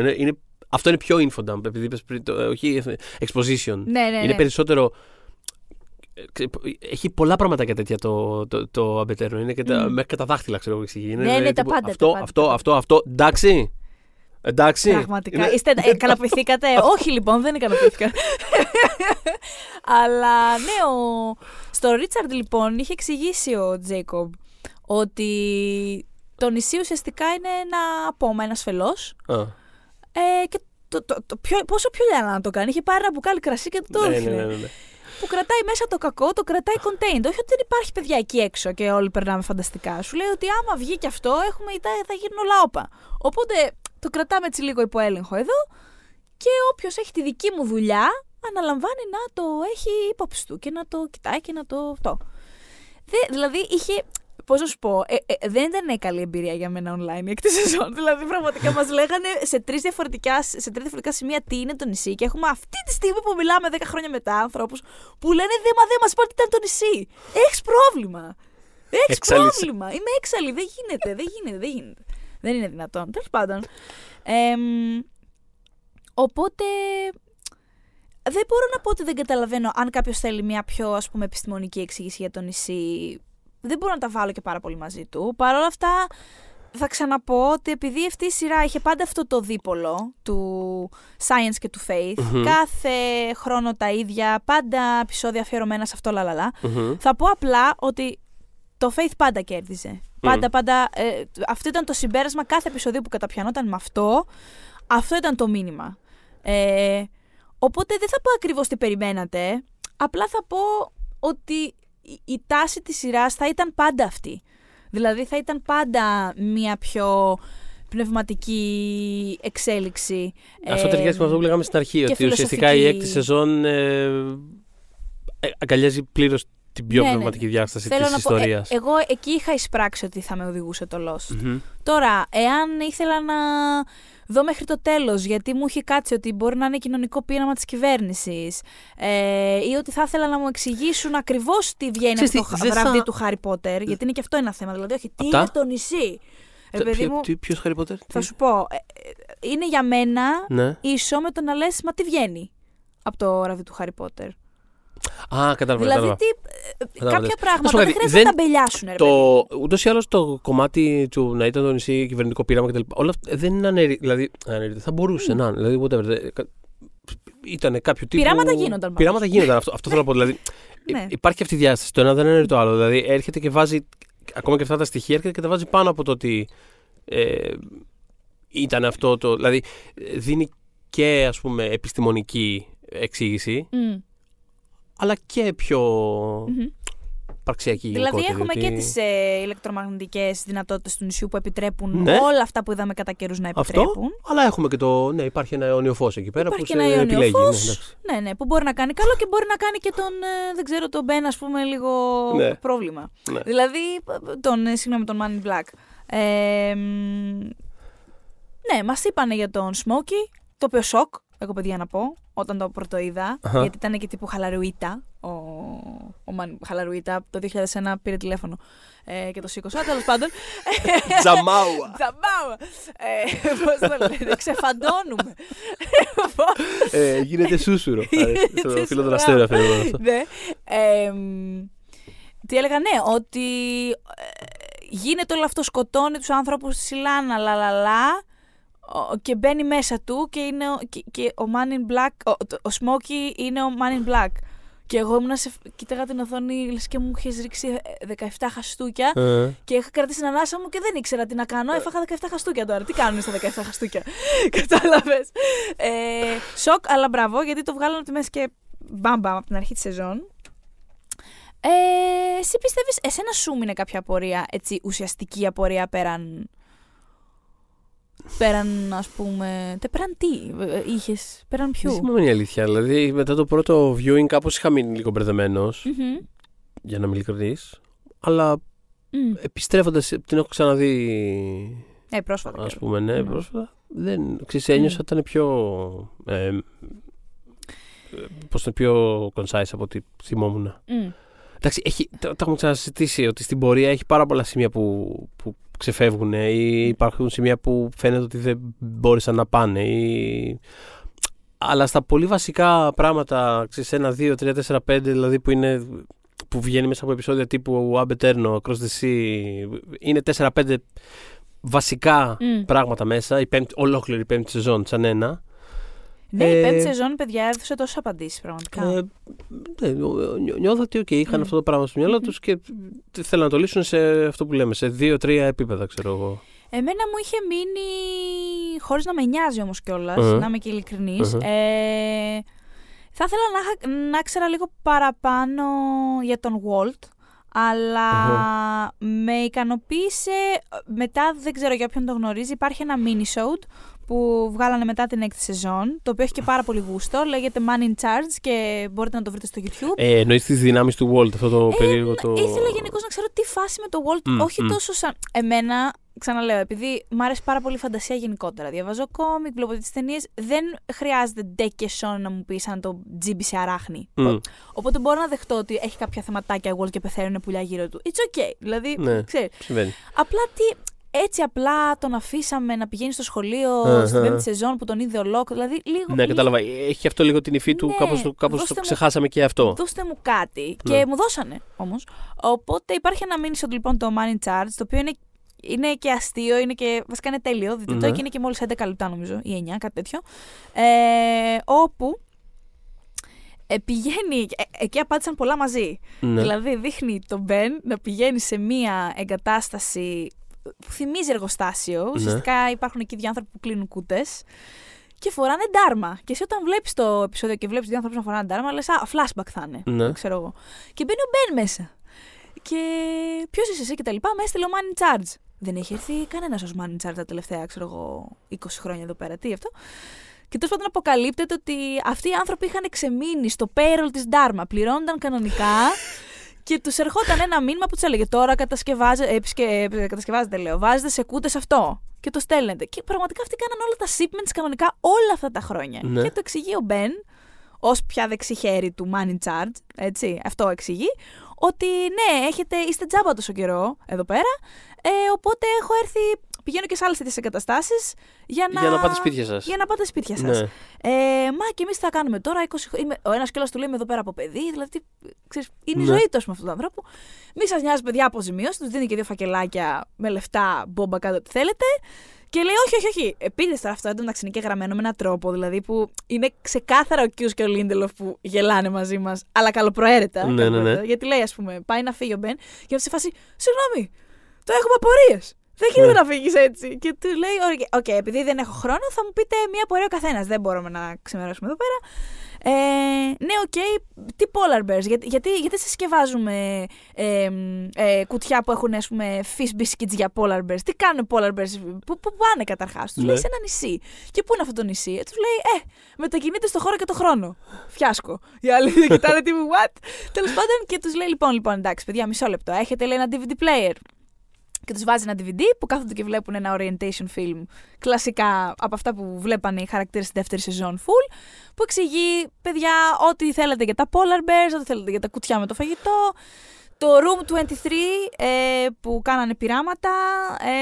Υπάρχουν όλα αυτά σε αυτό το επεισόδιο. Και στο τέλος, αφού τους αφήνει αυτούς σέκους προφανώς γιατί έχουν μείνει άνθρωποι, αλλά να ένα infodump πολύ χρήσιμο για αυτές τις 5-6 απορίες πιο τεχνικές, πάει ο Μπεν στο ίδρυμα που ήταν ο Hurley. Και μέσα βλέπουμε τον Walt, ο οποίος είναι στα μαύρα τα χάλια και παίζει με το παιχνιδάκι εκείνο το πολύχρωμο με το μπράβο. Φαίνεται ότι είναι εγκαταλειμμένος και δεν είναι καλά και του λέει ο Μπεν ότι του λέει ήρθες ας πούμε, δεν έχει έρθει κανείς σας τόσα χρόνια, εγώ περίμενα να έρθει κάποιος να με, ξέρεις, να ενδιαφερθεί ρε παιδί μου. Προφανώς μετά τον Locke ας πούμε. Και του λέει αν είσαι θελοντικά εδώ μέσα μπορείς να έρθεις μαζί μου, είναι κάποιος που θέλει να σου μιλήσει για μια δουλειά και θα επιστρέψουμε πίσω στο νησί και τέλος πάντων πράγματι πακετάρι φεύγει ο Walt. Και του λέει, ας πούμε, μπαίνουν σε ένα φορτηγάκι και του λέει ο Μπεν να σου συστήσω τον Man in Charge και είναι στο πίσω κάθισμα ο Hurley. Και είναι σε φάση τέλεια, ξέρω εγώ, πάμε στο νησί. Και νιώθω, ας πούμε, ουσιαστικά ότι θα είναι ο επόμενος ο Walt, ας πούμε. Ναι. Γιατί ούτως ή άλλως είχε το φινάλε. Χαριτωμένο αυτό, γιατί θα μπορεί να υπάρξει κρίμα που δεν υπήρχε στη σειρά την κανονική. Πάρα πολύ χαριτωμένο και θεωρώ ότι επειδή η σειρά, ας πούμε, στο φινάλε μέσω του Μπεν υπόθηκε πολύ καθαρά στο Hurley ότι ο Jacob τα έκανε έτσι τα πράγματα. Εσύ μπορείς να κάνεις ένα άλλο σύστημα. Δηλαδή και πολύ καλύτερο. Οπότε τον έχω full τον Hurley για κάποιον που θα έπαιρνε από πριν κάποιον που θεωρεί αντάξιο για τη δουλειά. Θα ράζανε μαζί όλα τα χρόνια στο νησί να του μάθει τη δουλειά, ας πούμε. Και όταν ερχόταν η ώρα, θα τον έκανε και αυτόν απέθαντο και αυτός θα πήγαινε καλιά του να ηρεμήσει ο άνθρωπος. Όπως και είδαμε ότι περνάει με τους υπόλοιπους στο φως, ας πούμε, που ανοίγει ο Κρίστιαν. Δεν Δεν ξέρω. Οπότε εγώ ως απορία Walt καλύφθηκα. I liked. Θεωρώ ότι είναι ο επόμενος. Okay. Αυτό υπονοεί. Λέει I have a job for you. Τώρα ή αυτή είναι ή αυτό είναι το job ή θα έχει κάτι να δούμε αναθέσει άλλου. Μια reunion σειρά σε 20 χρόνια που θα είναι ο Ben, ο Hurley και ο Walt μόνο. Πολύ cute θα ήταν αυτό. Ναι. Αγόραζα. Ναι. Γενικότερα Hurley και ο Michael Emerson μου αρέσει πάρα πολύ στα πάντα. Βλέπω οτιδήποτε παίζει ο Michael Emerson. Έχω διαπιστώσει στο πέρασμα του χρόνου. Τελικά. Βλέπω τα πάντα. Είδες και το Exorcist. Το Evil το είδες. Θέλω πολύ. Βρίσκω πάρα πολύ ενδιαφέρον ότι αυτός ο τύπος καταλήγει πάντα να παίζει σε σειρές που είναι λίγο sci-fi και καταλήγουν με έναν απίθανο τρόπο πάντα να έχουν ακραίες πνευματικές και θεολογικές προεκτάσεις. Δηλαδή, το Lost, εμφανώς, το Evil, το οποίο είναι ένα πράγμα το οποίο κάπως προσεγγίζει την ιδέα του διαβολικού κακού, τέλος πάντων, μέσα από μια πιο τεχνολογική μοντέρνα σκοπιά, το οποίο έχει πολύ ενδιαφέρον. Και το Person of Interest, το οποίο το έχω αναφέρει 100.000 φορές γιατί το λατρεύω και το ξαναβλέπω επίσης τώρα, το οποίο είναι το πιο πιθανό από όλα να καταλήξει σε μια τέτοια, ας πούμε, αφήγηση δεδομένου του όπου ξεκινάει. Συνέβη. Αλλά ξεκάθαρα εκεί καταλήγει. Έχει πάρα πολύ ενδιαφέρον. Δηλαδή, δεν ξέρω, πρέπει να γράψω κάτι για αυτόν τον άνθρωπο. Τον τραβάνε τα. Το βρίσκω πάρα πολύ ενδιαφέρον. Φιλοσοφο-θρησκευτικό. Ναι. Του ταιριάζει κιόλας. Πάρα πολύ. Ήταν ο Λόκι πριν τον Λόκι ο Μπεν, μωρέ. Εγώ πιστεύω ότι είναι τέλειο μοντέλο λοκικού χαρακτήρα. Ναι. Είναι πέρα από το εμφανισιακό του πράγματος. Okay, τα μαύρα μαλλιά και τα πράσινα μάτια. Δεν το λέω γι' αυτό. Αλλά αυτό που είναι Torn, που έχει τη μαύρη πλευρά, τη σκοτεινή και τελικά. Βέβαια, θέλω να πω ότι η κατάληξη του Μπεν, παρότι μου αρέσει πάρα πολύ κιόλας, τα βάζω λίγο με τον εαυτό μου που μου αρέσει, γιατί θεωρώ ότι είχε κάνει πάρα πολλά. Ειδικά κιόλας ξαναβλέποντας τη σειρά και βλέποντας τα όλα μαζεμένα. Μιλάμε, εντάξει, για τα μέσα, όχι, εννοείται, αλλά θέλω να πω ότι δεν είναι ότι θα μείνει για πάντα στο νησί. Το οποίο το θέλει. Εντάξει, το θέλει, ναι, αλλά. Πάρα πολύ. Αυτό το επέλεξε. Είπε, αν καταστρέφεται το νησί, εγώ πάω μαζί του κάτω. Οπότε ουσιαστικά είναι στο σημείο που θέλει και αυτό που τον πληγώνει πάρα πολύ και θα το κουβαλάει πάντα μαζί του είναι ο θάνατος της κόρης του. Δηλαδή αυτό απλά είναι κατά πόσο το εξισώνεις. Με τα υπόλοιπα. Για μένα δεν είναι αρκετό. Θα μείνει για πάντα εκεί κάνοντας τη δουλειά του καλού, τέλος πάντων, των εισαγωγικών. Το οποίο δεν τον χαλάει γιατί θέλει να εξηλωθεί. Οπότε μια χαρά του κάθεται. Ωραία, μια χαρά. Ενώ είναι μια αιώνια διαδικασία εξηλαίωσης. Δηλαδή για πάντα θα είναι εκεί πέρα υπηρετώντας ένα πολύ συγκεκριμένο σκοπό. Όχι, μ' αρέσει. Απλά θεωρώ ότι. Μ' αρέσει πάρα πολύ. Απλά σκέφτομαι, επειδή έχω άλλες απόψεις εγώ γενικά σε αυτή τη ζωή. Περί, ξέρεις, τιμωρίας για τόσο βαριά πράγματα. Γιατί πέρα από τους φόνους και όλα αυτά, δηλαδή να θυμίσω ότι ουσιαστικά παρενοχλούσε την Τζουλιέτ και τη σκότωσε τον σύντροφό της και δεν την άφηνε. Δηλαδή αυτό είναι ξεκάθαρη κακοποίηση, δεν είναι κάτι άλλο. Δεν ξέρω τώρα κατά πόσο με καλύπτει όσον αφορά. Ρε παιδί μου, είναι αρκετή τιμωρία για αυτόν το ότι πέθανε η κόρη του. Εκεί είναι. Για κάποιον είναι, γιατί είναι το χειρότερο πράγμα που μπορεί να σου συμβεί. Για μένα μπορεί να μην είναι. Αυτό και τίποτα άλλο. Κατά τα άλλα, εννοείται ότι εκλέγαμε τα πάντα στην έξοδο που είχα να κάνω με τον Μπεν. Τον βλέπω καθηγητή και με σπάσει. Μπεν, δεν ήθελες! Δηλαδή, μετά να βοηθάει την Άλεξ, μετά να πηγαίνει να βάζει κολόχερο στον Desmond γιατί χτύπησε τον Λοκ. Όχι, θα σας χτυπήσω, φύγετε μακριά από τον φίλο μου. Και, δηλαδή, ήταν τέλειο. Απλά αυτό. Εν τω μεταξύ, μια παρένθεση, επειδή είπα που χτύπησε ο Desmond τον Λοκ με το αυτοκίνητο. Με πιάσαν τα γέλια, χωρίς να θέλω, γιατί ειλικρινά τον έστειλε. Δηλαδή, ο Τέριο Κουίν σε αυτή τη σκηνή, που δεν είναι ο Τέριο Κουίν προφανώς, δεν ξέρω, κάποια κούκλα είναι. Έτσι όπως σκάει, δεν ξέρω, αυτό δεν είναι άνθρωπος. Ειλικρινά κάνει, ξέρω εγώ, 3-4 στροφές στον αέρα και μετά σκάει με πόδια ανοιχτά σαν τη χελώνα. Είναι στο Hall of Fame αντίστοιχο σκηνών, μαζί με τη σκηνή από το Midjo Black. Φανταστική σκηνή. Είναι σε αυτό το level. Μπράβο, ρε Θοδωρή. Αχ, όποιος δεν έχει το Meet Joe Black ή έχει ξεχάσει τι λέμε, απλά βάλτε Meet Joe Black Carcrash, ναι, αυτό. Απίστευτη σκηνή. Πληκτική σκηνή. Σίγουρα κούκλα εκεί. Εκεί σίγουρα μαριονέτα. Μαριονέτα, όχι μαριονέτα. Ούτε καν μαριονέτα. Είναι τελείως αβαρές αυτό το πράγμα. Είναι άχυρο αυτό το πράγμα. Μανεκέν βιτρίνας θέλω να πω. Για κάποιο λόγο από μαριονέτα. Anyways. Οπότε. Το LAX σου άρεσε. Το LAX τι πρεμιέρα. Η πρεμιέρα, ναι. Εμένα είναι το αγαπημένο μου επεισόδιο. Ναι, υποθέτω. Δεν έχω strong feelings, γιατί σου άρεσε πολύ. Μ' άρεσε πάρα πολύ γιατί ήταν η αρχή όλου αυτού του timeline και ήμουν πάρα πολύ μέσα σε αυτό. Πλάσου ότι είχαμε τον Ναό που ανέφερα, που τελικά προχωρώντας η σεζόν ήμουν σε φάση, εντάξει, τον είδαμε τον Ναό, πάμε λίγο παρακάτω. Με τον φίλο εκεί, τον Ιαπωνέζο, που μια χαρά μπάντας μου φαινόταν, αλλά. Και ο άλλος ο Χίπης, με τα γυαλάκια. Ο Τζον Χόξ δεν τον έπαιζε. Ο Τζον Χόξ δεν ήταν αυτός. Ναι, αυτός είναι. Αυτός είναι, ναι. Ήταν ή ο Τζον Χόξ ή κάποιος σαν τον Τζον Χόξ, τέλος πάντων. Νομίζω ότι ήταν ο ίδιος. Αυτός είναι. Αυτοπροσώπος. Ναι, ας πούμε ένα σετ το οποίο θα μπορούσαμε να δούμε για 2 επεισόδια και όχι για 5. Λέω. Τέτοια θέματα, ναι. Και αν τον βάλουν τον άλλο στην πισίνα που ξυπνάει και δεν είναι αυτός του και τι έπαθε ο Σαΐντ και το να τα. Δηλαδή μια κατάσταση. Ναι, πάμε λίγο. Φινάλε. Το φινάλε είναι το αγαπημένο μου επεισόδιο. Ναι. Και είναι από τα αγαπημένα μου επεισόδια της σειράς γενικώς. Σου λέω, άρχισα να κλαίω πάλι τα ίδια πράγματα. Τα ίδια. Άρχισα να κλαίω από την ώρα που ξύπνησε η Σαν. Μέχρι ώρα μετά που τελείωσε. Μετά από 2 ώρες έκλαιγα. Μου φάνηκε πάρα πολύ ζεστό σαν επεισόδιο. Μου φάνηκε σαν ένας μεγάλος φόρος τιμής στους χαρακτήρες. Εμένα προσωπικά μου φάνηκε και σαν φόρος τιμής στους θεατές που μείναν μέχρι εκεί, ας πούμε, με τη σειρά.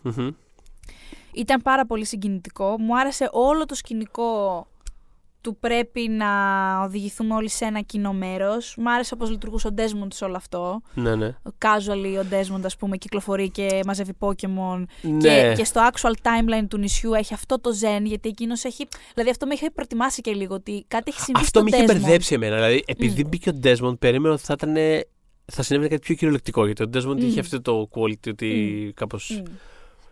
Μέσα από αυτόν περνάγανε διάφορες πραγματικότητες και χρονικές στιγμές. Κάτι τέτοιο έγινε και πάλι. Απλά ήταν σε ένα επίπεδο πιο και πάλι αφηρημένο και πνευματικό, τέλος πάντων. Εγώ, επειδή ήταν ο Desmond, μπερδεύτηκα περισσότερο. Περίμενα ότι θα συνέβαινε κάτι πιο κυριολεκτικό. Αλλά δεν λέει, OK, το ακούω. Έχει βοηθήσει έξτρα. Ακριβώς επειδή. Να, κοίτα να δεις. Επειδή ακριβώς συμβαίνει αυτό το πράγμα με τον Desmond, ένιωθα ότι οτιδήποτε έχει πάθει για να είναι έτσι χαλαρούιτα στο νησί. Άντε πάλι χαλαρούιτα, τι γίνεται σήμερα. Ναι, στο νησί. Οτιδήποτε έρχεται δεν είναι τόσο κακό. Γιατί δεν ήταν, ας πούμε, ένα σκηνικό τύπου Sayid που ένιωθες ότι κάτι έχει πάει πάρα πολύ λάθος εδώ, κάτι δεν έχει πισωγύρισμα εδώ πέρα, τι έχει πάθει, ότι κάτι technically συνέβη μέσα του. Ναι, ο Desmond βγάζει, παιδί μου, μια κάλμα ευρύτερη, υπαρξιακή, πιο. Φοβερή, δηλαδή, ξαφνικά. Ότι όλα, δηλαδή, ότι τα έχω ζήσει όλα. Ναι, ό,τι είναι να ζήσεις, ό,τι είναι να μην ζήσεις. Έχουν περάσει όλα από μέσα μου. Και έρχομαι εδώ πέρα με το κουστούμάκι μου, φτιαγμένος, ωραία.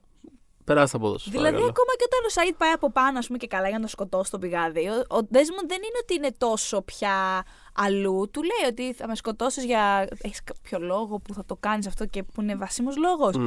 Τον βλέπεις ότι το απασχολεί προφανώς όταν τον σκοτώσουν. Αλλά έχει μια ηρεμία ότι θα έρθουν όλα. Που δεν είναι πάρα πολύ χαρακτηριστική του Desmond. Η αλήθεια είναι. Θέλω να πω ότι.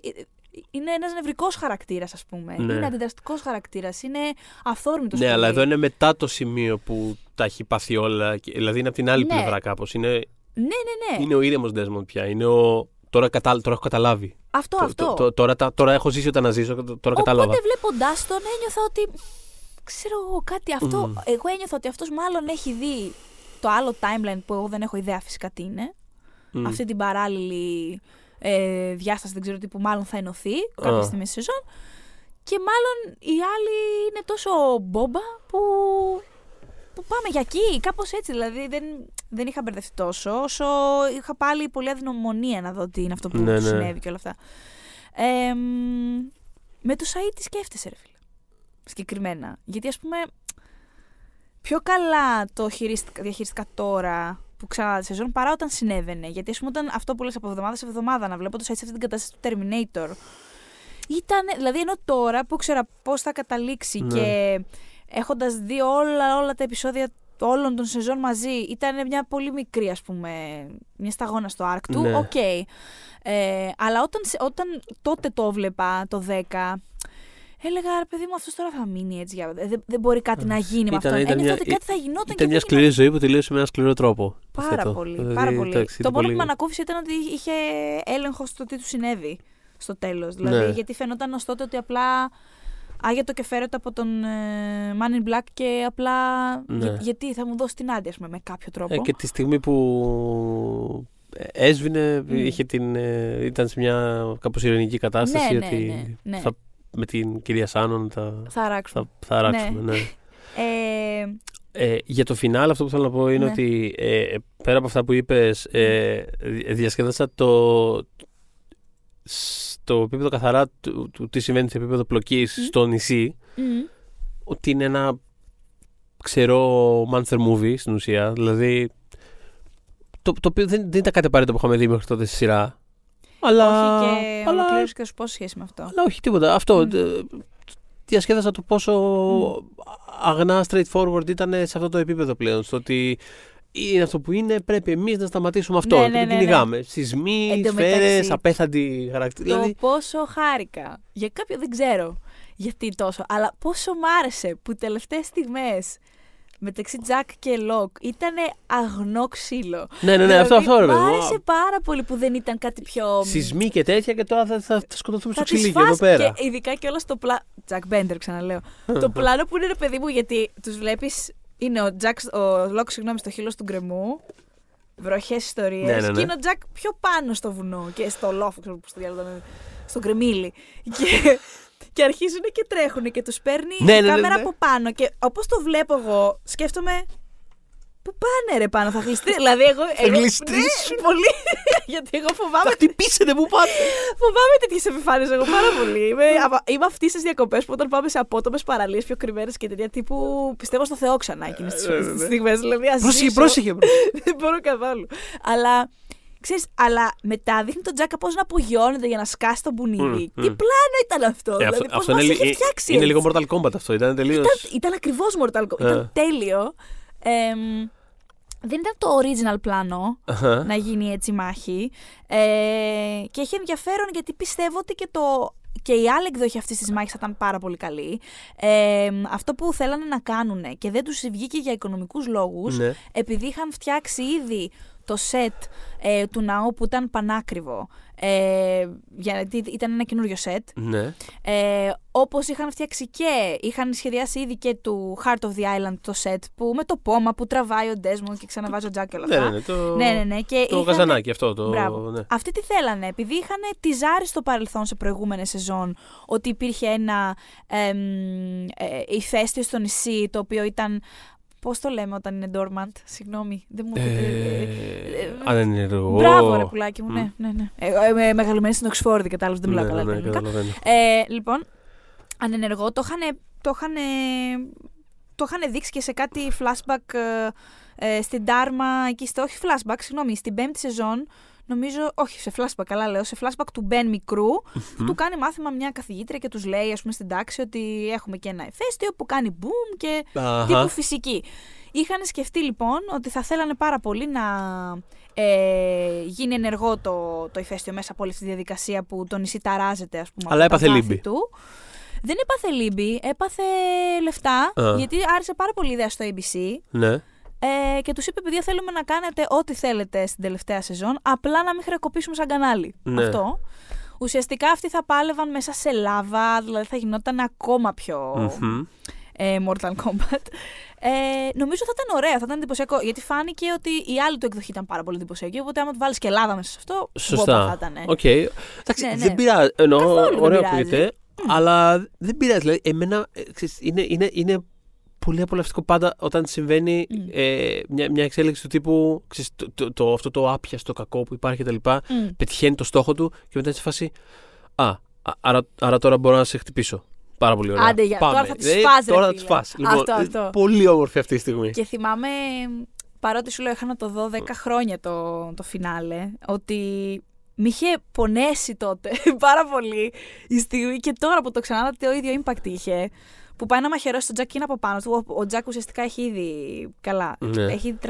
Έχει τραυματιστεί, τον έχει μαχαιρώσει στο πλάι και τον έχει, ας πούμε, να τον δώσει στην τελική. Και του λέει ο Man Black, του λέει. Θέλω να ξέρεις, του λέει, ότι πέθανες για το τίποτα. Mm. Και θυμάμαι αυτό το πράγμα, σε αυτά τα λίγα δευτερόλεπτα που διήρκησε, είχα φρικάρει. Γιατί σκεφτόμουν, you died for nothing. Mm. Και το delivery είναι τέλειο, είναι τέλειο, το πιστεύει όλο, όπως το λέει. Και φαίνεται ότι όντως ο Τζακ, δηλαδή ο Τζακ δεν έχει δει δύναμη εκείνη την ώρα. Και τους έχω ικανούς να συμβεί κάτι τέτοιο αναπάντεχο και να πάρει άλλο στα ενία ή οτιδήποτε. Και γι' αυτά τα δευτερόλεπτα ήμουνα, φίλε, θα πεθάνει έτσι. Δηλαδή, τρελάθηκα. Γι' αυτό και εννοείται ότι το μπαμ και η σφαίρα και το πλάνο στην Κέιτ μετά, Χριστέ μου, κορίτσι μου εσύ, μπράβο. Δηλαδή, φανταστικό. Φοβερή δικαίωση. Αλλά όχι, είναι τέλειο ότι όντως, ρε παιδί μου, κάπως πέθανε έτσι. Δηλαδή δεν έγινε μετά κάτι άλλο πέρα από αυτό. Τίποτα. Εμένα εκεί μου σκάσε. Όχι ότι θα το μαχαίρωνε. Ότι αυτό που του είπε, ότι έχει περάσει τόσο αυτός ο χαρακτήρας και όλοι αυτοί. Και όλο αυτό θα ήταν στράφη. Αυτό σκεφτόμουν. Δηλαδή ότι. Σκεφτείς όλοι για το τίποτα πεθαίνουμε. Αλλά. Ένα PSA. Τελείωσε ο καφές κιόλας. Αυτό πήγα να πω, δεν έχεις πιει καφέ. Να βάλω το βυσκάκι. Για πες. Ναι, τίποτα. Και είπα τώρα ότι ανατρίχιασα επειδή θυμήθηκα όσο σου έλεγες αυτό ότι το κλείσιμο της σειράς και το τέλος του Τζακ, ξέρω εγώ, το οποίο είναι αδύνατο να το δεις και να μην σε πάρουν τα ζημιά, υποθέτω. Εκτός πια και αν τον. Μισή σε αστείο βαθμό, ξέρω εγώ τι να πω. Δεν τον αγαπούσα ποτέ ιδιαίτερα. Δηλαδή, πάντα τον εκτιμούσα περισσότερο σαν χαρακτήρα και το άρθρο και τα λοιπά, παρά τον αγαπούσα. Δηλαδή, είναι πολύ δύσκολο να αγαπήσει. Νιώθω, δεν ξέρω. Πολύ square. Είναι πολύ δύσκολο να. Εγώ τον λατρεύω τον Τζακ. Ναι, οκ, καταλαβαίνω. Εντάξει, καταλαβαίνω γιατί πάντα στο μυαλό μου έχω αυτή τη σύγκριση ότι είναι. Οι δύο λιγότερο δημοφιλείς χαρακτήρες από τους κεντρικούς είναι η αγαπημένη. Το καταλαβαίνω γιατί.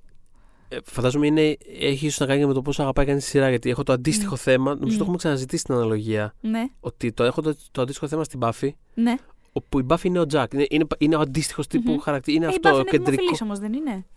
Έτσι έχω εισπράξει εγώ. Νομίζω ότι πιο πολύ όλοι αγαπάνε τη Willow περισσότερο. Τον Spark. Δηλαδή, κάπως πιο. Δεν ξέρω. Είναι εμφανές γιατί συμβαίνει αυτό βέβαια. Γιατί όταν. Τέλος πάντων, ένα side character. Αλλά εγώ την αγαπώ πάρα πολύ και θέλω να καταλήξω. Ναι. Την Buffy τη λατρεύω. Δηλαδή. Είναι τέλεια για σένα. Ναι. Που λέει ο λόγος τέλεια. Κατάλαβα. Ναι. Είναι ένα αντίστοιχο τέτοιο πράγμα. Είναι πάλι αυτός είναι ο κεντρικός χαρακτήρας. Είναι square κάπως και έχει όλο αυτό το άγχος και την αγωνία να τα σηκώσει όλα πάνω του και πάνω της. Και είναι λίγο σε φάση.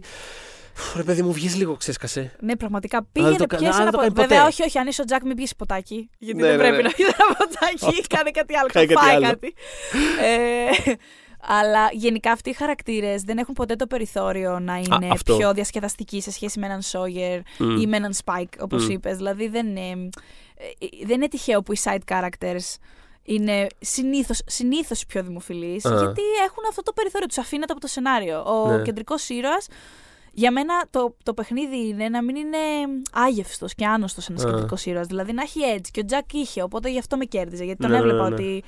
Δηλαδή έχει τρελά θέματα. Δηλαδή ξεκάθαρα θα πλακωνόμασταν να μας ήξερα. Αλλά εκτιμώ πάρα πολύ αυτή τη φοβερή προσπάθεια που κάνεις. Και είναι και αυτό που μου άρεσε πάρα πολύ στην Kate, ότι η Kate πραγματικά προσπαθούσε πάρα πολύ να είναι καλύτερη.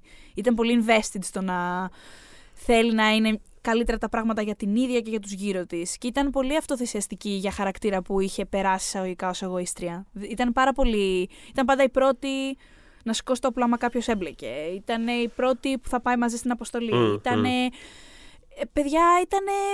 Γινόταν το crash, έπεφτε το αεροπλάνο και κοίταξε να βάλει στον Μάρσαλ που την είχε καταδιώξει τόσα χρόνια, ήταν και η δουλειά του στην τελική, να του βάλει τη μάσκα μπας και σωθεί. Δηλαδή δεν είχε λόγο. Ναι. Αλλά. Δεν ξέρω, με συγκινούν εμένα αυτοί οι χαρακτήρες. Νομίζω ότι στην πραγματική ζωή τέτοιους θέλουν φίλους. Ναι, δηλαδή η τηλεόραση, ρε παιδί μου, και οι ταινίες σου δίνουν το ελεύθερο εισαγωγικά να ενδιαφέρεσαι για περισσότερα κουμάσια, πώς να σου πω. Σίγουρα. Για ανθρώπους που στην πραγματική ζωή όχι παρέα, δηλαδή θα ούτε καν. Αλλά στην πραγματική ζωή ένα Jack θες, μια Kate θες και ένα Locke θες φυσικά εννοείται. Σίγουρα θα θες ένα Ben. Ναι. Αυτό. Αλλά ο Μπεν είναι άλλο πράγμα. Εκπροσωπεί κάτι άλλο στην μυθοπλασία, πολύ ενδιαφέρον. Τέλος πάντων, το φινάλι του μεταξύ να πω και είναι ένα τρίβια λίγο κουλό, αλλά εγώ θα το πετάξω γιατί μ' άρεσε πως το είδα. Λοιπόν, εκείνη την περίοδο τη χρονική, τα φινάλε όλα, το διαφημιστικό, τα λεφτά που πέφτανε στα διαλύματα, χρεώνονταν στις διαφημιστικές. Ο μέσος όρος ήταν $214,000. Ναι. Για 30 δευτερόλεπτα διαφήμιση. Ναι. για το φινάλε του Lost, το ABC χρέωνε, όποιοι διαφημίζονταν, 900.000. Δηλαδή ήταν σχεδόν 1 εκατομμύριο για να διαφημιστούν στο φινάλε του Lost, το οποίο είναι πάρα πολλά, δηλαδή είναι το Super Bowl. Πώς να σου πω, κατάλαβα. Ναι. Που το Super Bowl έχει μεγαλύτερα νούμερα φυσικά και από τα 900.000. Εντάξει, προφανώς έχει. Ήταν το Super Bowl. Έχει δεκαπλάσια θεαματικότητα. Ναι. Αλλά ναι. Ναι. Ωραίο. Ποια είναι τα 5 σου επεισόδια? Τα 5 μου επεισόδια, ναι. Πολύ σωστά. Λοιπόν, κάτσε. Γιατί. Θες να πεις ιστορικά. Καλά, σίγουρα είναι το Across the Sea. Ναι. Θα πω εγώ τα δικά μου. Πες τα δικά σου, θα πω εγώ τα δικά μου. Έχω ήδη πει το LAX, που είναι η πρεμιέρα. Το The End, το φινάλε. Ξαναλέω ότι είναι από τα αγαπημένα μου γενικά όλης της σειράς. Μαζί με το φινάλε της 5ης σεζόν, που είναι επίσης κορυφαίο. Είναι πολύ ψηλά. Ναι. Σε μια δεκάδα αν έφτιαχνα. Το φινάλε της 5ης είναι και εμένα μες τα 6-7 αγαπημένα μου επεισόδια. Νομίζω είναι το αγαπημένο μου. Όχι, δεν είναι το αγαπημένο μου φινάλε. Το αγαπημένο μου φινάλε είναι της 3ης. Αλλά σαν επεισόδιο γενικώς εννοείς, το βάζεις πιο ψηλά. Ναι, όχι. Τέλος πάντων. Είναι πολύ ψηλά πάντως. Είναι στην πεντάδα. Για πες. Το Ab Eterno, που είναι του Richard το επεισόδιο, μου άρεσε πάρα πάρα πολύ. Το Across the Sea, συγγνώμη. Το The Candidate, που είναι το επεισόδιο που χάνουμε Jin, Sun και Sayid. Και γενικώς σαν επεισόδιο είναι έτσι έντονο και έχει τη δράση που ξέρει καλά να κάνει το Lost. Που έχει όντως ένα sense of urgency, που δεν απλάγονται και φέρονται μετά στις ζούγκλες.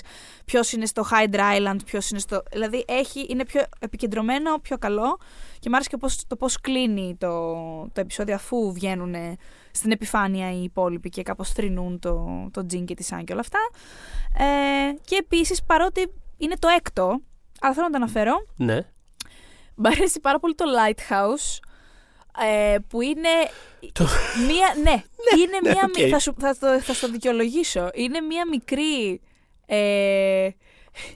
Είναι μία μικρή αναδρομή στο πώς ήταν ο Jack, που για μένα season 6 Jack είναι peak Jack. Αλλά ναι. Είναι το επεισόδιο που βλέπει. Που τον πηγαίνουν σε ένα ακόμα καινούριο σετ που είχε η 6η σεζόν. Ναι. Ναι, εκείνο τον φάρο που έχει μέσα τα ονόματα γραμμένα κτλ. Και βλέπουμε τον παλιό καλό Τζακ για πολύ λίγο. Είναι εκεί που τα παίρνει τελείως και είναι σε φάση. Δεν θα μου απαντήσεις. Θα τα ρημάξω όλα, ρε. Σπάει όλα. Φίλε, θες να ερεμήσεις λιγάκι να δούμε τι συμβαίνει. Λίγο. Είδες ή δεν είδες τον παλιό Τζακ? Ήτανε τύπου season 2 Τζακ. Δεν ήτανε καν, ξέρω εγώ, season 4. Δεν ήτανε καν ο Τζακ που πλακώνεται με την Kate στα flash forward, πιωμένος και ρετάλι και ρεμάλι μαζί. Ήτανε πολύ old school Τζακ. Ήτανε τύπου. Ήτανε πρεμιέρα δεύτερη σεζόν Jack, που προσπαθεί ο Locke να τον πείσει να πατήσει το ρημάδι το κουμπί. Και είσαι ένα επεισόδιο. Γιατί τι σημαίνει. Είναι αυτό. Τα σπάει όλα. Είναι τέλειο το γεγονός ότι ο Hurley του φωνάζει. Μπρο, μην το σπάς, ξέρω εγώ. Είναι τέλειο. Είναι η καλύτερη κωμική στιγμή που δεν είναι κωμική καθόλου εκείνη την ώρα. Όχι, είναι αλήθεια. Τώρα ξαναβλέποντας θυμήθηκα πιο ένα επεισόδιο. Ξαναβλέποντας διασκέδασα πάρα πολύ, αλλά. Διασκέδασα σε ένα πλαίσιο του ότι. Ναι, εντάξει, δεν έχει σημασία γιατί τώρα τελειώνει τη σειρά και ξέρω τι έχει γίνει. Αλλά βλέποντας αυτό το πράγμα. Ήθελα να πετάξω καρέκλες στην τηλεόραση. Αυτό που κάνω Τζακ, ήθελα να το κάνω κι εγώ. Δηλαδή, θες να ερεμήσεις 2 λεπτά γιατί είδαμε κάτι πάρα πολύ σημαντικό και να μάθουμε τι έγινε. Θες να πιεις λίγο νερό, να περιμένεις. Όχι, δεν ήθελα, το σπάσε. Και επίσης, φανταστική ατάκα Jacob. Ευχαριστούμε Jacob για αυτήν την ατάκα. Όπου βλέπουμε το τελευταίο πλάνο του Τζακ να κοιτάει το κενό και να σκέφτεται. Και λέει: δεν μπορώ να μην το εκτιμήσω αυτό το επεισόδιο, παιδιά. Δηλαδή, δεν γίνεται. Δηλαδή, για όλους τους σωστούς και για τους λάθος λόγους. Εκείνο ο Jacob και εξηγεί στο Hurley ότι εντάξει, δεν έγινε κάτι τόσο σοβαρό. Καθησυχάζει και λίγο σαν θεατή, ότι okay, ονόματα ήταν. Δεν είναι κάτι αυτό που σπάσε όλα αυτά. Γιατί του λέει ο Hurley: έχει broke your lighthouse, dude. Ξέρω εγώ τι φάση. Και λέει: δεν πειράζει. Κάποιες φορές λέει: πρέπει απλά να τον αφήνεις τον άλλο να κοιτάζει τον ωκεανό και να σκέφτεται. Και είμαι σε φάση. Jacob, ναι, ρε Jacob. Θέλω να. Αλλά πάσα ώρα και στιγμή, δηλαδή έχεις ένα πρόβλημα. Εσύ στη δουλειά μαζί μου. Ναι. Πρέπει κάποιες φορές να με αφήνεις να κοιτάω τη συγκρού και να σκέφτομαι. Δηλαδή, μην πας όλα να τα εκβιάσεις ως αντιδράσεις και έτσι είναι. Μου έσπασε το φάρο και τι μαζί μας θα τον πάρουμε, Hurley. Ναι, αυτό. Εν τω μεταξύ, αυτό γινόταν στην αρχή και θα πούμε τα 5 σου επεισόδια. Ένα σχόλιο ότι στο πρώτο μισό της σεζόν που υπάρχει ακόμα ο Jacob, που γίνονται Βασικά μέχρι και πολύ τέλος υπάρχει ο Τζέικοπ. Απλά τον βλέπουν πολύ σπάνια. Που γίνεται ένας χαμός, πεθαίνει κόσμος. Ο Sayid έχει αυτό, έχει ένας πανικός. Και ο Τζέικοπ είναι σε φάση, είναι μόνιμα. Θα γίνουν όλα, θα συμβούν όλα. Απλά δες τον ωκεανό και αγνάντευε. Το Lighthouse που το έχει φτιάξει, τους παρακολουθούσε ανώμαλος μέσα από αυτό το γυαλί. Μπράβο. Ναι. Και τα λοιπά, και του το σπάνε και λες, ωραία, αυτό που λες εσύ. Θα σπάσω την οθόνη. Τι έγινε τώρα? Μας κατέστρεψε το στοιχείο, το κλου του Sherlock Holmes. Και είναι άλλος φάση. Δεν ήταν κάτι. Άραξε. Ονόματα ήταν σε ένα ξύλο. Δεν ήταν άνθρωποι, πέτρες ήταν. Αυτό. Δεν πειράζει. Πες μας, Θοδωρή. Κοιτώντας, αγνάντεψε την οθόνη και πες μας για τα αγαπημένα σου επεισόδια. Μετά από όλο αυτό το επιχείρημα, είναι κρίμα που να αφήσω το Lighthouse έξω. Έτσι. Χαίρομαι πάρα πολύ για αυτό που έκανα και προκάλεσα. Αλλά διασκέδασα με ένα αρρωστημένο κάπως τρόπο το έκτο επεισόδιο, το Sundown. Με πάρα πολύ κοντά στο μικρόφωνο συνέχεια, ναι. Το Sundown. Το οποίο είναι το επεισόδιο που ο καπνός ξεκάνει γενικός κόσμο, ο Sayid είναι ζόμπι. Είναι πολύ καλό επεισόδιο. Μια δυσκολία, καλό επεισόδιο. Δηλαδή. Θα ήταν το 7ο μου, αν έρχομαι το 7. Ναι. Εντάξει. Sayid ζόμπι σε full ανάπτυξη. Οκ, ξέρεις, το ακούω. Το The End. Το φινάλε, ναι. Το φινάλε. Καλό monster movie, συγκίνηση, τελευταίο πλάνο κλάμα. Το The Candidate, μιλώντας για κλάμα, το επεισόδιο που. Αυτό που το αναφέραμε πριν από λίγο, που τους χάνουμε όλους. Χάνουμε 3 originals, παιδιά. Φύγε, όχι, εγώ θα πνιγώ μαζί σου κτλ. Και τα δύο μακράν, το Ab Eterno, με τον απέθαντο Richard που μαθαίνουμε όλη του την ιστορία. Που... Ναι. Που by the way δεν το αναφέραμε αυτό. Μ' αρέσει actually και η ιστορία του. Μα ναι, μα είναι τόσο ωραία. Δηλαδή είναι ωραία ιστορία, άσχετα από όλα τα άλλα. Είναι σαν ένα κεφάλαιο βιβλίου, ας πούμε. Που... Κυτρινισμένες έτσι σελίδες. Ναι. Αυτό το είχα ξεχάσει. Αυτό εδώ ήταν. Να δούμε μου τι θυμίζει σαν κατάσταση, σαν αυτό που μου προκάλεσε δηλαδή, όχι το actual γράψιμο. Όταν στο Half-Blood Prince ο Χάρι έβλεπε αυτές τις αναμνήσεις από τους Riddle και ένα τέτοιο πράγμα μου ερχόταν. Ναι. Και η τελευταία σκηνή με τη γυναίκα του, που δεν είναι η γυναίκα του βέβαια, αλλά τέλος πάντων που συγκινείται και μιλάνε ουσιαστικά μέσω του Hurley και όλα αυτά. Αχ, ναι. Η καρδιά μου. Τέλος πάντων, συνέχισε. Ωραίο αυτό. Και σαν ιστορία του Ρίτσαρντ και που κάνει αυτά τα κουμπώματα με τις απαντήσεις από εδώ και από εκεί. Το Black Rock και τα δάχτυλα. Έτσι, και παρομοίως φυσικά με το μπουκάλι κρασί και το κακό που ωφελός και δεν πρέπει να φύγει κτλ. Ούτε αυτό μας έφτασε, συνέχισε. Λοιπόν, καταπληκτικά. Και φυσικά το αγαπημένο μου επεισόδιο είναι το Across the Sea, το οποίο είναι μέσα στα 3-4 αγαπημένα μου επεισόδια όλης της σειράς. Έχουμε φοβερή ταύτιση σε αυτή τη σεζόν. Καλά, γενικότερα δεν έχουμε πολλές μεγάλες αποκλήσεις, αλλά σε αυτό να σε ρωτήσω εντωμεταξύ. Ναι. Την έκτη σεζόν, σαν σεζόν. Πού την τοποθετείς? Γιατί εγώ νιώθω ότι μου αρέσει πιο πολύ αυτή τη δεύτερη.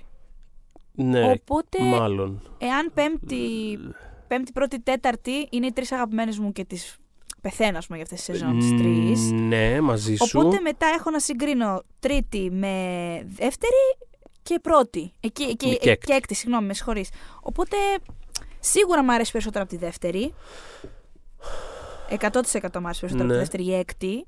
Και τώρα μεταξύ έκτης και τρίτης, απλά η τρίτη, στο δεύτερο μισό της που το συζητούσαμε σε εκείνο το επεισόδιο, έχει κάποια πάρα πολύ... Δηλαδή γερά επεισόδια. Πάρα δηλαδή πολύ, ναι. Κάνει ένα φοβερό finish για πολύ καιρό. Ναι. Δηλαδή δεν είναι μόνο τα πρώτα 6. Εντάξει, και μετά έχουμε τα τατουάζ του Τζακ που ήταν το low point, μετά όχι, κάνει τρομερό finish το παιδί μου. Ναι.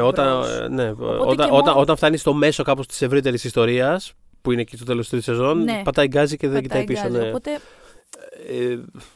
ναι, δεν ξέρω. Μάλλον θα πήγαινα... Πέμπτη στο νούμερο 1, ναι. Πέμπτη στο νούμερο 1 σίγουρα. Τώρα τέταρτη, πρώτη. Είναι πολύ κοντά. Μάλλον τέταρτη, πρώτη θα πήγαινε. Τα ίδια. Πρώτη, τέταρτη. Ενδεχομένως πρώτη, τέταρτη. Δεν θυμάμαι τώρα. Μετά μάλλον. Δεν ξέρω. Μάλλον έκτη μετά. Μάλλον έκτη. Τρίτη, δεύτερη, μάλλον κάτι τέτοιο. Αλλά ναι, τέλος πάντων. Δεύτερη είναι αυτό, επειδή έχει πολλά συναρπαστικά πράγματα. Δηλαδή, συζητάγαμε και το ότι πολλά συναρπαστικά πράγματα. Έχει πάρα πολλά. Αυτό. Δεν ξέρω. Είχε φανεί ότι χρειάζεται. Είχε ήδη φανεί ότι πρέπει να το δέσουν λίγο το πράγμα. Είχε φανεί ότι πρέπει να το δέσουν. Είχε πολλά προβλήματα αριθμού. Είχε πολλά πράγματα τα οποία δεν τους βγήκαν όπως θέλανε και σε story και σε χαρακτήρες. Είχαμε το arc του Echo που κάπως. Ναι, και τον Echo. Αλλά είχε πάρα πολύ συναρπαστικά πράγματα μέσα. Δηλαδή δεν ξέχασα ποτέ εκείνο το σερί τριών επεισοδίων προς την αρχή μετά που βλέπουμε το ίδιο cliffhanger δύο φορές από δύο διαφορετικές σκοπιές. Δηλαδή έχει πολύ ενδιαφέροντα πράγματα μέσα. Απλά έχει πολύ λίπος, παιδί μου, η δεύτερη. Γενικά, το έχω ξαναπεί, εγώ δεν θεωρώ ότι έχει κακή σεζόν το Lost, όπως και να έχει. Για μένα, εγώ τις διασκεδάζω με όλες. Γνώμη μου, έτσι. Εγώ γέλασα. Αλλά, ναι, αν πρέπει να βάλω μία τελευταία, θα ήταν η δεύτερη. Πια, δηλαδή, το ξέρω, έχοντας ξαναδεί τη σειρά, η τελευταία μου θα ήταν η δεύτερη. Τώρα εσύ πώς βίωσες, αφού βγήκε το φινάλε και όλα αυτά, πώς θυμάσαι τις επόμενες μέρες? Γιατί εγώ θυμάμαι πολύ δράμα και... Τις, όταν πρώτο παίχτηκε? Ναι. Καταρχάς ότι δεν μ' άρεσε καθόλου. Mm-hmm. Οπότε, δεν ξέρω. Δηλαδή αυτό... δεν είχε συγκινηθεί. Είχα συγκινηθεί ενδεχομένως, απλά μου είχε αφήσει πάρα πολύ... Τσαντίλα. Πολύ... Όχι... Μπορεί και τσαντίλα, ρε φίλε, πάνε και 10 χρόνια. Μπορεί και τσαντίλα, ναι, δεν ξέρω. Σίγουρα άλλος άνθρωπος. Μπορεί και τσαντίλα, ναι, ενδεχομένως. Ναι, όχι, μου είχε αφήσεις τσαντίλα, δηλαδή μην το... Ναι, εγώ ήμουν τσαντισμένη, αλλά ήμουν τσαντισμένη με τους ανθρώπους που είχαν καταλάβει ότι ήταν εξ αρχής όλοι νεκροί στο νησί και υπάρχουν ακόμα εκεί έξω. Είναι πολλοί. Υπάρχουν groups στο Facebook πάνω σε αυτό και δεν το πιστεύω. Δηλαδή... Είναι τόσο ξεκάθαρο αυτό που περιγράφει ο Κρίστιαν. Δεν σου λέω πάνω στο σοκ. Είναι οι flat earthers του Lost. Είναι οι flat earthers του Lost και δεν είναι λίγοι. Βέβαια δεν πρέπει να είναι λίγοι και ούτε οι actual flat earthers δεν πρέπει να είναι λίγοι. Είναι λιγότερο σε σχέση με εμάς, αλλά λίγοι δεν είναι. Τέλος πάντων, ναι, και θυμάμαι αυτό δηλαδή να με απασχολεί σε ένα. Δηλαδή πέρα από τη συγκίνηση που έκανα συνέλθω, ξέρω εγώ, καμιά εβδομάδα. Μετά ήταν αυτό, ότι τι δηλαδή, δεν έχετε καταλάβει? Μα το παίξε κάθαρα. Μα το είπα ακριβώς. Ό,τι σου συνέβη ήταν αληθινό. Οι άνθρωποι έξω από την πόρτα είναι αληθινοί. Εγώ έχω πεθάνει. Εσύ έχεις πεθάνει. Δηλαδή ήταν εντελώς. Θα μπορούσαν, ας πούμε, να το έχουν κάνει ακόμα πιο αφηρημένο σε αυτό το διάλογο. Ως μια φιλοσοφική σειρά και δεν ξέρω τι. Και όμως σου λέει κάτσε, επειδή είναι λίγο δύσκολο, να το κάνουμε πολύ επεξηγηματικό. Και το έκαναν. Και δεν ξέρω, ίσως έφταγε εκείνο το τελευταίο πλάνο, θυμάσαι, που ρίξανε τα credits και μετά. Απλά δείξανε την παραλία με μια σκηνή να ανεμίζει. Μήπως εκεί έγινε η ζημιά? Γιατί ήταν όντως μια άσχετη. Ήταν τελώς, έχουν φύγει όλα τα credits και ξαφνικά βλέπεις αυτό. Ναι. Ήταν λίγο, δεν ξέρω. Αλλά ήμουν πάρα πολύ συγκινημένη, μου άρεσε πάρα πολύ. Περίμενα ότι θα υπήρχε backlash, δεν περίμενα τόσο backlash. Εγώ περίμενα backlash, πώς λένε τώρα οι του Game of Thrones, ότι ό,τι και να κάναμε δεν θα ικανοποιούσαμε τους πάντες. Αυτό το ξέρουμε για όλα τα φινάλε του κόσμου. Δεν είναι κάτι καινούριο. Ναι. Δηλαδή, εννοείται ότι πίστευα ότι κάποιοι δεν θα ικανοποιηθούν. Όπως το πίστευα και για το Harry Potter αυτό. Ότι θα του βγει το βιβλίο και δεν θα αρέσει σε όλους μας. Δηλαδή, έτσι γίνεται. Όταν είναι κάτι τόσο huge, είναι πάρα πολύ δύσκολο να ικανοποιηθούν όλοι. Ειδικά όταν έχουν έρθει για διαφορετικά πράγματα. Σωστό. Όπως φάνηκε σχετικά νωρίς ότι ήμασταν για διαφορετικά πράγματα κάποιοι στο Lost. Και μετά θυμάμαι πόσο πρόθυμοι ήταν και ο Lindelof και ο Cuse να δώσουν συνεντεύξεις, να εξηγήσουν. Είναι δηλαδή πάρα πολύ... Με το οποίο, by the way, εγώ διαφωνώ. Ενώ ότι δεν κάνεις τη δουλειά σου. Εγώ πάντα διαφωνούσα με αυτή τη... Το να εξηγήσεις και λοιπά. Δηλαδή... Ο δημιουργός, όχι σαν άνθρωπος, ως δημιουργός πρέπει να είναι πιο πάνω από το κοινό. Δεν έχεις καμία δουλειά. Δηλαδή, δεν είναι συζήτηση, δεν είναι ότι θα ανοίξουμε κουβεντούλα. Κάνε αυτό που θες να κάνεις. Και εμείς θα το κρίνουμε όμως. Και μετά κάνε δουλειά σου. Δηλαδή, κατάλαβες. Δεν χρειάζεται να το κουβεντιάζουμε, δεν το φτιάχνουμε μαζί. Δεν είχαν αυτό που εκτίμησα και ακόμα εκτιμώ, γιατί θα μπορούσε να έχει αλλάξει το πράγμα. Και το είδα και στα Oral History. Είναι πολύ ενδιαφέρον ένα που έκανε ο Independent. Αν μπορείτε να το αναζητήσετε και σας ενδιαφέρει, είναι πάρα πολύ ωραίο. Και συμμετέχουν διάφοροι και όλα στο Oral History. Ήταν το γεγονός ότι δεν ήταν, ενώ ήταν επεξηγηματική, δηλαδή ήταν πάρα πολύ ανοιχτή στο να απαντήσουν σε ερωτήσεις του κοινού και σε δημοσιογράφους, δεν ήταν καθόλου απολογητική και δεν είναι ακόμα. Ναι. Δηλαδή και οι δύο κρατούν ακόμα τη στάση ότι... Καταλαβαίνουμε ότι ενδεχομένως είχατε άλλες απαιτήσεις και θέλατε απαντήσεις σε άλλες ερωτήσεις από αυτές που εμείς τελικά θέσαμε. Αλλά εμάς αυτό μας ενδιαφέρει. Το τι συμβαίνει από εδώ και πέρα, όταν ολοκληρώνεται, ας πούμε, η ζωή μας. Ο Lindelof που ήταν και από τους δύο πιο πολύ, αυτό που είχαμε πει και παλιότερα και είχε πει και ο ίδιος, ότι εκείνος ήταν πιο πολύ ο man of science. Στο writing room ο Cuse ήταν ο πιο πολύ ο Locke, ας πούμε, της υπόθεσης. Ναι, ναι. Ότι ήθελε, και έτσι εξηγείται και η δουλειά του στο Leftovers φυσικά, ότι ήθελε να δείξει μια κατάσταση όπου όλα αυτά τα σκατά που περνάμε οι άνθρωποι, ας πούμε, στη γη, ότι συμβαίνουν για κάποιο λόγο και ότι δεν είναι στράφη όλο αυτό που ζούμε, ότι μπορούμε όντως στο τέλος να ηρεμήσουμε κάπου. Δεν πέθανε για τίποτα ο Τζακ. Αυτό ακριβώς. Ότι όλα αυτά δεν είναι for nothing. Αυτό λέει και η συγκεκριμένη του ατάκα. Νομίζω είναι και από στο άρθρο του Independent. Και ότι ναι, μεν σέβονταν και κάποιες πιο μικρές ερωτήσεις και γι' αυτό έκανα και εκείνο το mini-show, το Man of Charge. Ότι, okay, εντάξει. Ήταν ένα έξτρα των DVD, γιατί να μην το φτιάξουμε. Με κάποιες παραπάνω απαντήσεις, αλλά. Και είχε πει και η Λίλη, η Evangeline Lilly που παίζει την Kate, ένα πολύ καλό σχόλιο και νομίζω πέρσι ήταν, είχε πάει στο Dragon Con για το βιβλίο της, γράφει παιδικά βιβλία και είχε πάει για αυτή, με αυτή την αφορμή και την είχαν ρωτήσει από το κοινό για το φινάλε του Lost και τέτοια και είπε ότι η δουλειά της τέχνης δεν είναι ποτέ να δίνει πολύ τελειωτικές απαντήσεις. Στην πραγματικότητα απλά αφήνει εσένα να δώσεις την απάντηση. Το λέω πάρα πολύ συντομευμένα, αλλά νομίζω ότι έχει δίκιο. Δηλαδή, γιατί το Lost μπορεί να είναι μια τηλεοπτική σειρά, αλλά είχε πολύ έντονα οτερίστικα μέσα και καλλιτεχνικά στοιχεία, φιλοσοφικά κλπ. Οπότε, σε μια τέτοια διάσταση, όταν τη δίνεις σε ένα δημιούργημα, είτε αυτό λέγεται ένας πίνακας, είτε λέγεται σειρά, είτε λέγεται ταινία, το να σου δώσει μια τέτοια σειρά, μια πολύ, ας πούμε, κυριολεκτική απάντηση για τη φιλοσοφία της, δεν ξέρω τι νόημα έχει. Δεν ξέρω και αν γίνεται επίσης. Εντάξει, άμα είχαμε πολύ τη σιγουριά για αυτές τις απαντήσεις, δεν θα χρειαζόμασταν την τέχνη, ξέρω. Δηλαδή, την τέχνη, δεν θα χρειαζόμασταν τις θρησκείες, παιδιά. Απλά θα κουβεντιάζαμε, ξέρεις. Ναι, δηλαδή, αν ξέραμε τι είναι ο πραγματικός Man in Black, αν υπάρχει, ναι, και ο πραγματικός Jacob, αν υπάρχει, δεν θα καθόμασταν οι μεν να παλεύουν για τον Αλλάχ και άλλοι για το κατάλληλο. Δηλαδή, αυτό, και νομίζω ήταν καλή απάντηση που έδωσε. Και συγκεκριμένα κιόλας είναι πάρα πολύ υπέρ του φινάλε. Πάντα την ενδιαφέραν πιο πολλοί χαρακτήρες τους ή άλλους. Οπότε έλεγε γενικώς ότι σε κάποια συγκεκριμένα επεισόδια πήγαινα στο σετ και έκανα τη δουλειά μου γιατί πρέπει να κάνω τη δουλειά μου. Αλλά εκείνη την ενδιαφέραν πιο πολύ τα επεισόδια που ήταν πολύ character based, ας πούμε, σε σχέση με το mythology. Ναι. Και τίποτα. Αυτό έχω εκτιμήσει ότι 10 χρόνια μετά μένουν στις θέσεις τους. Και ότι ο Lindelof έκανε το Leftovers. Εξ αρχής η σειρά αυτή είχε την τάση να σου λέει ότι το point της σειράς μας δεν είναι το τι ακριβώς έγινε στο event και εξαφανίστηκε όλο ναι, αυτά τα... Ναι, είχε ενδιαφέρον το Leftovers ως αντίδραση του Lost, ότι ναι, πήγε πολύ παραπέρα κάποιες συγκεκριμένες θεματικές του, αλλά έχοντας ήδη την εμπειρία του Lost, το έκανε κάπως σαφές από την αρχή, ότι δεν είναι για αυτό το ερώτημα η σειρά. Ναι, όχι. Δεν είναι για τα γιατί, είναι για τα... Τα ενδιάμεσα. Είναι για το πώς προχωράμε, τέλος πάντων. Δεν είναι για το συγκεκριμένα κυριολεκτικά πώς, γιατί συνέβη αυτό. Γενικά μου αρέσει το πόσο ευγνωμοσύνη έχουν και οι δυο τους για τη σειρά. Και το τονίζω γιατί προφανώς θα έχεις ευγνωμοσύνη μεν για μια σειρά που σου απέφερε τόσα χρήματα, που σε έβαλε τόσο δυνατά στη βιομηχανία κλπ. Εντάξει, εννοείται, είναι αυτό το κομμάτι.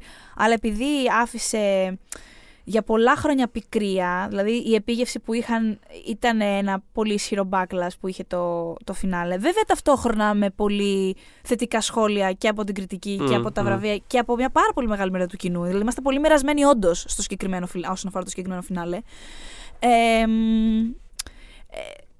Θα μπορούσαν, ας πούμε, να είναι είτε πιο απολογητικοί, είτε να έχουν επαναπροσδιορίσει κάποια πράγματα, αλλά είναι πάντα σταθεροί στο ότι μας άρεσε αυτή η σειρά, χαρήκαμε πάρα πολύ που την κάναμε, με τον τρόπο που την κάναμε, γιατί μας έμαθε πράγματα για τις επόμενες δουλειές μας και για το τι μας ενδιαφέρει εμάς τελικά σαν δημιουργούς και τι παίρνουμε σε επόμενες σειρές που φτιάξαμε και θα φτιάχνουμε. Και είναι πάντα game για συνεντεύξη για το Lost. Επίσης κάτι που δεν είναι πάρα πολύ... Ας πούμε, τώρα βλέπω μετά το Game of Thrones, πράγματι αυτοί οι δύο έχουν εξαφανιστεί, ο Μπένιοφ και ο Βάις. Δηλαδή δεν. Το είχαν πει βέβαια ότι θα έχουμε radio silence μετά το φινάλε. Απλά επειδή έχει περάσει ένας χρόνος, Ναι. Είναι όντως εξαφανισμένοι. Πολλοί το κάνουν αυτό. Βγάζουν ρε παιδί μου το τάδε τους, αφήνουν λίγο να περάσει το πρώτο κύμα.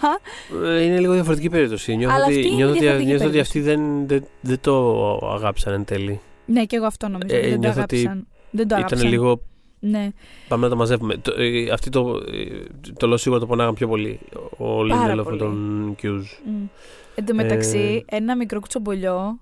Για όποιον δεν το έχει πάρει η είδηση, δεν το πήρε. Κάποια χρόνια μετά το φινάλε του Lost, που είχε κάνει πρεμιέρα τον Game of Thrones και είχε πάρει πάρα πολύ τα πάνω του και έκανε πολλές συνεντεύξεις τότε ο George R.R. Martin. Mm-hmm. Σε μια από τις συνεντεύξεις, θέλω να πω ότι ήταν στο Rolling Stone, δεν είμαι πάρα πολύ σίγουρη, ναι. Αλλά είχε αποκαλέσει, γιατί αφορούσε η συνέντευξη σε μεγάλο βαθμό το τέλος των βιβλίων και σε τι φάση βρίσκεται και όλα αυτά, ναι, ναι.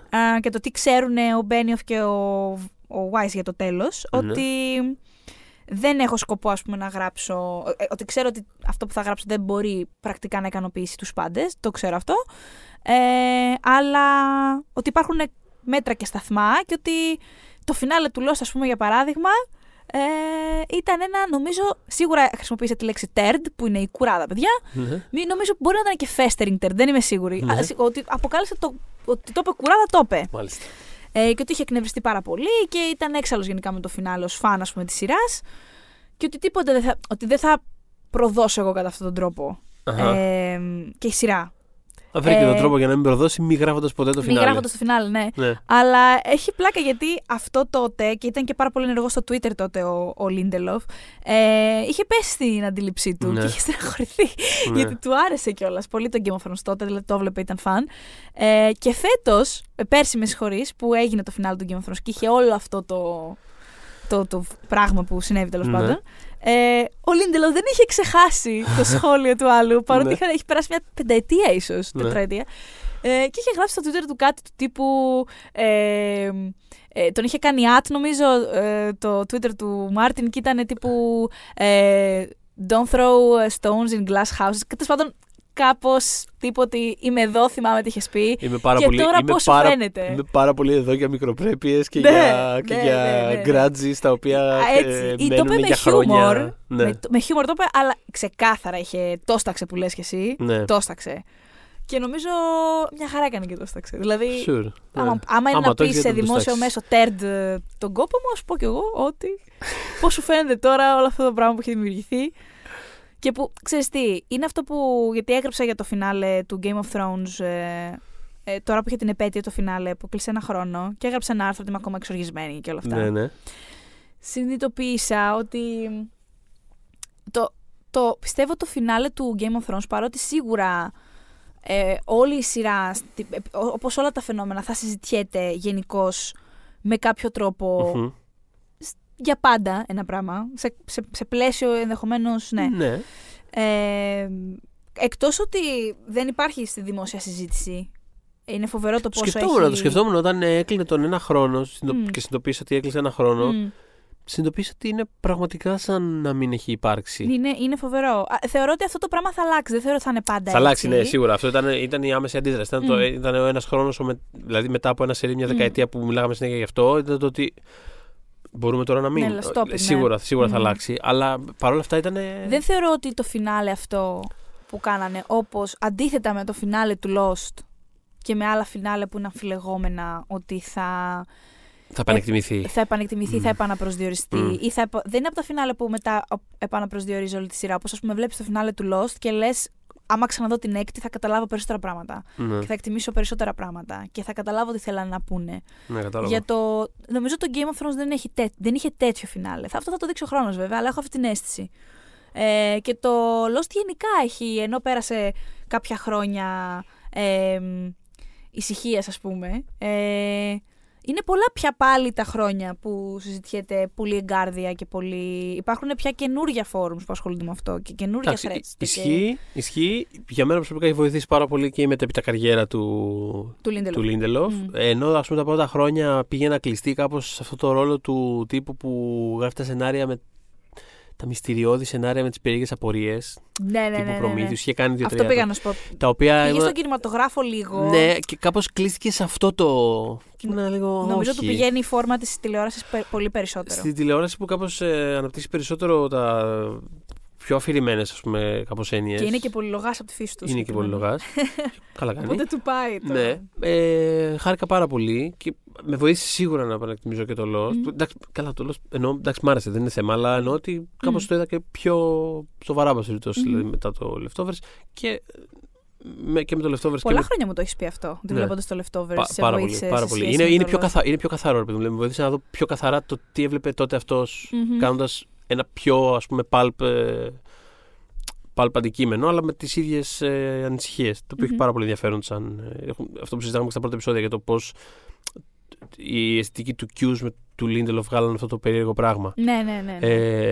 Αλλά ναι, και το Leftovers και το Watchmen είναι εκπληκτικό 2 στα 2 μετά, και σε επίπεδο φινάλε και σε επίπεδο, ας πούμε, οράματος και θεματικής, οπότε δεν ξέρω, έχω πολύ μεγάλο ενδιαφέρον να δω τι θα κάνει μετά. Και εγώ πολύ. Και για τους δυο τους κιόλας, αλλά ο Lindelof επειδή αγγίζει αυτές τις θεματικές που με ενδιαφέρουν και εμένα προσωπικά, παιδί μου. Και τον Cuse του διασκεδάζω, δεν είναι. Έχω και πολλά να δω δικά του, έχω Bates Motel. Μια χαρά περνάω και με τον Cuse. Το Colony θέλω εγώ να πιάσω, δεν το πιάσα ποτέ το Colony. Το Bates Motel το λατρεύω, το ξέρεις, είναι μια κορυφή. Αλλά ναι, γενικά ποια είναι η... Έχεις κάποιο γενικότερο συμπέρασμα για το Lost, έτσι, για να κλείσουμε? Δηλαδή, τι σου αφήνει, μάλλον, επειδή το ξαναδες και πρόσφατα και δεν είσαι ο φανατικός που ήμουν εγώ. Δηλαδή, για μένα, πώς να σου πω, για μένα είναι η σειρά της ζωής μου ένα πράγμα. Το λατρεύω πραγματικά, με όλα του τα λάθη και τα λοιπά. Ναι, κατάλαβα. Και μου, τότε, ειδικά κιόλας που το έβλεπα, μου έβαλε και άλλες απαιτήσεις για την τηλεόραση. Μου ανέβασε κάπως το μέσο στα μάτια μου, που ούτως ή άλλως ήταν αρκετά. Γιατί εγώ αγαπώ πολύ την τηλεόραση και ποτέ δεν κατάλαβα να τους ηθοποιούς που δεν ήθελαν να κατευθούν με αυτήν. Ναι. Αλλά ότι μπορεί να γίνει και αυτό στην τηλεόραση. Καταλαβες. Ποτέ με επηρέασε και σαν. Ναι, δεν ξέρω. Παίζει πολύ μεγάλο ρόλο στο επάγγελμα που κατέληξα να κάνω το Lost και το πιστεύω πραγματικά 100%. Καλά, σίγουρα. Και εγώ το. Δηλαδή στην αντίστοιχη τη δική μου τη σειρά, σίγουρα έπαιξε ρόλο, δεν το συζητώ. Αλλά δεν ξέρω αν μου ανέβασε. Αλλά σίγουρα την περίοδο εκείνη με τα διαθέσιμα μέσα που υπήρχαν, κάπως δεν ξέρω, ήταν η κατάλληλη σειρά την κατάλληλη στιγμή, κάπως, το οποίο ήταν και καλό και κακό για την ίδια. Αλλά όχι, τίποτα, πιστεύω συνέχεια σε αυτό, ρε παιδί μου. Είναι πάρα πολύ ενδιαφέρον το πώς αυτοί οι προβληματισμοί που εν τέλει είχε ο Λίν, δηλαδή άμα δεις το που ξεκίνησε η σειρά και το που κατέληξε, έχει πάρα πολύ ενδιαφέρον ότι ξεκίνησε από ένα ερώτημα του, από αυτά τα ερωτήματα τα κουλά του J.J. Abrams, που απλά το άφησε, όπως κάνει πάντα στους άλλους, τύπου και βρείτε τα. Μια καταπακτή βρείτε τα. Και ήρθαν οι άλλοι και πήραν τα ερωτήματα του J.J. Abrams και είπαν, ο ένας είπε ωραία, να αναρωτηθούμε τι σημαίνει Θεός σε έναν κόσμο που, ξέρεις, που είναι φτιαγμένος πάνω σε φυσικούς κανόνες. Και ο άλλος είπε, πολύ ωραία, αλλά να έχει και τέρατα. Ναι. Και κάπως είχε αυτό το πράγμα. Έχει πάρα πολύ ενδιαφέρον αυτή η μίξη ευαισθησιών και το πώς κατέληξε να βγάζει νόημα δημιουργικά. Και ξέρεις τι έχει ενδιαφέρον. Επειδή έλεγε ο Lindelof ότι ο Cuse είναι ο Locke της υπόθεσης, εάν υποθέσουμε ότι ο Cuse μέσα του αυτά τα έχει κάπως λιμένα, γιατί αυτό συμβαίνει, δηλαδή λιμένα όπως μπορεί ένας άνθρωπος. Δεν τον απασχολούν τόσο στην ουσία, είναι κάπως πιο σίγουρος. Τα έχει βρει μέσα αυτό. Γι' αυτό στις δικές του δημιουργίες μετά, όλα αυτά, το ανθρωπίνο στοιχείο υπάρχει πάρα πολύ, ειδικά στο Bates Motel, τρομερά, και ξαναλέω ότι είναι ψυχογράφημα, κάποιος δεν το έχει δει να το δείτε, υπάρχει στο Netflix διαθέσιμο ολόκληρο, είναι τέλειο. Αλλά δεν υπάρχει το τι είναι η ζωή, τι είναι ο θάνατος. Γιατί αυτός είναι ok, καταλαβες. Ο άλλος, που θέλει πάντα προφανώς να τα επεξεργάζεται αυτά, θα διατρέχουν όλες τις δουλειές του. Μέχρι και ο ίδιος να κατασταλάξει ενδεχομένως σε 20 χρόνια ή όποτε. Αλλά έχει ενδιαφέρον αυτό. Δηλαδή, πώς να σου πω, στην πραγματική ζωή θα ήθελα να είμαι ο Cuse. Να με ξέρεις πιο. Εγώ τα έχω βρει. Είμαι εδώ για σένα ως μέντορας. Ναι, δεν καταλαβαίνω την αγωνία σου, αλλά τέλος πάντων εγώ εδώ είμαι. Ό,τι θες. Ο Lindelof πολύ συχνά το λέει ότι τον έσπροχνε πάρα πολύ στη δική του πλευρά ο Cuse. Ότι μα ο Locke θα το βλέπει έτσι, μα ο Jack θα το βλέπει έτσι. Οπότε κατάλαβες. Οπότε με αυτό, αν θα κλείσουμε αυτή την ερώτηση. Θα θέλεις να είσαι ο Cuse ή ο Lindelof στην πραγματική ζωή? Αυτό που θα πω είναι ότι για τον Lindelof θα ξαναμιλήσουμε σε. Ναι, πολύ σύντομα. Ξανά. Ναι. Γενικώς δεν θα πούμε πολλά, αλλά θα έχουμε περισσότερη τηλεόραση. Θα δούμε πώς θα τα πούμε, αλλά τέλος πάντων θα ξανααναφερθεί πολύ σύντομα. Ναι. Αυτά. Αυτά άρα, θα πω. Δεν ξέρω. Φέτος είναι άλλο ότι είμαστε εδώ πέρα πίσω και κάνουμε πάλι αυτό. Χαίρομαι. Ναι. Επιτέλους. Και δεν ξέρω τώρα ατάκα για την έκτη σεζόν. Γιατί στην πραγματικότητα η πιο ωραία σε σχέση με τη φιλοσοφία της έχει ήδη υποθεί από την πέμπτη. They come, they fight, they destroy, λαλαλα. Ναι. Θα εγώ, πω όμως. Εγώ είμαι ok με το απλά να κλείσω τα μάτια. Αυτό. Σαν τον Τζακ, ο οποίος πιστεύω ότι έβλεπε την άλλη του ζωή, την παράλληλη, τα Sideways εκείνη την ώρα και γι' αυτό ναι. έκλεισε χαρούμενος στα μάτια σίγουρα. Του. Χαίρομαι, γιατί μια έτσι με νηνεμία με πιάσε και εμένα. Τουλάχιστον ψοφακιάζεις, αλλά έχει έρθει ο σκυλάκος και δεν πεθαίνεις και μόνος σου, γιατί, ορίστε, live together, die alone. When we make that sequel, motherfucker!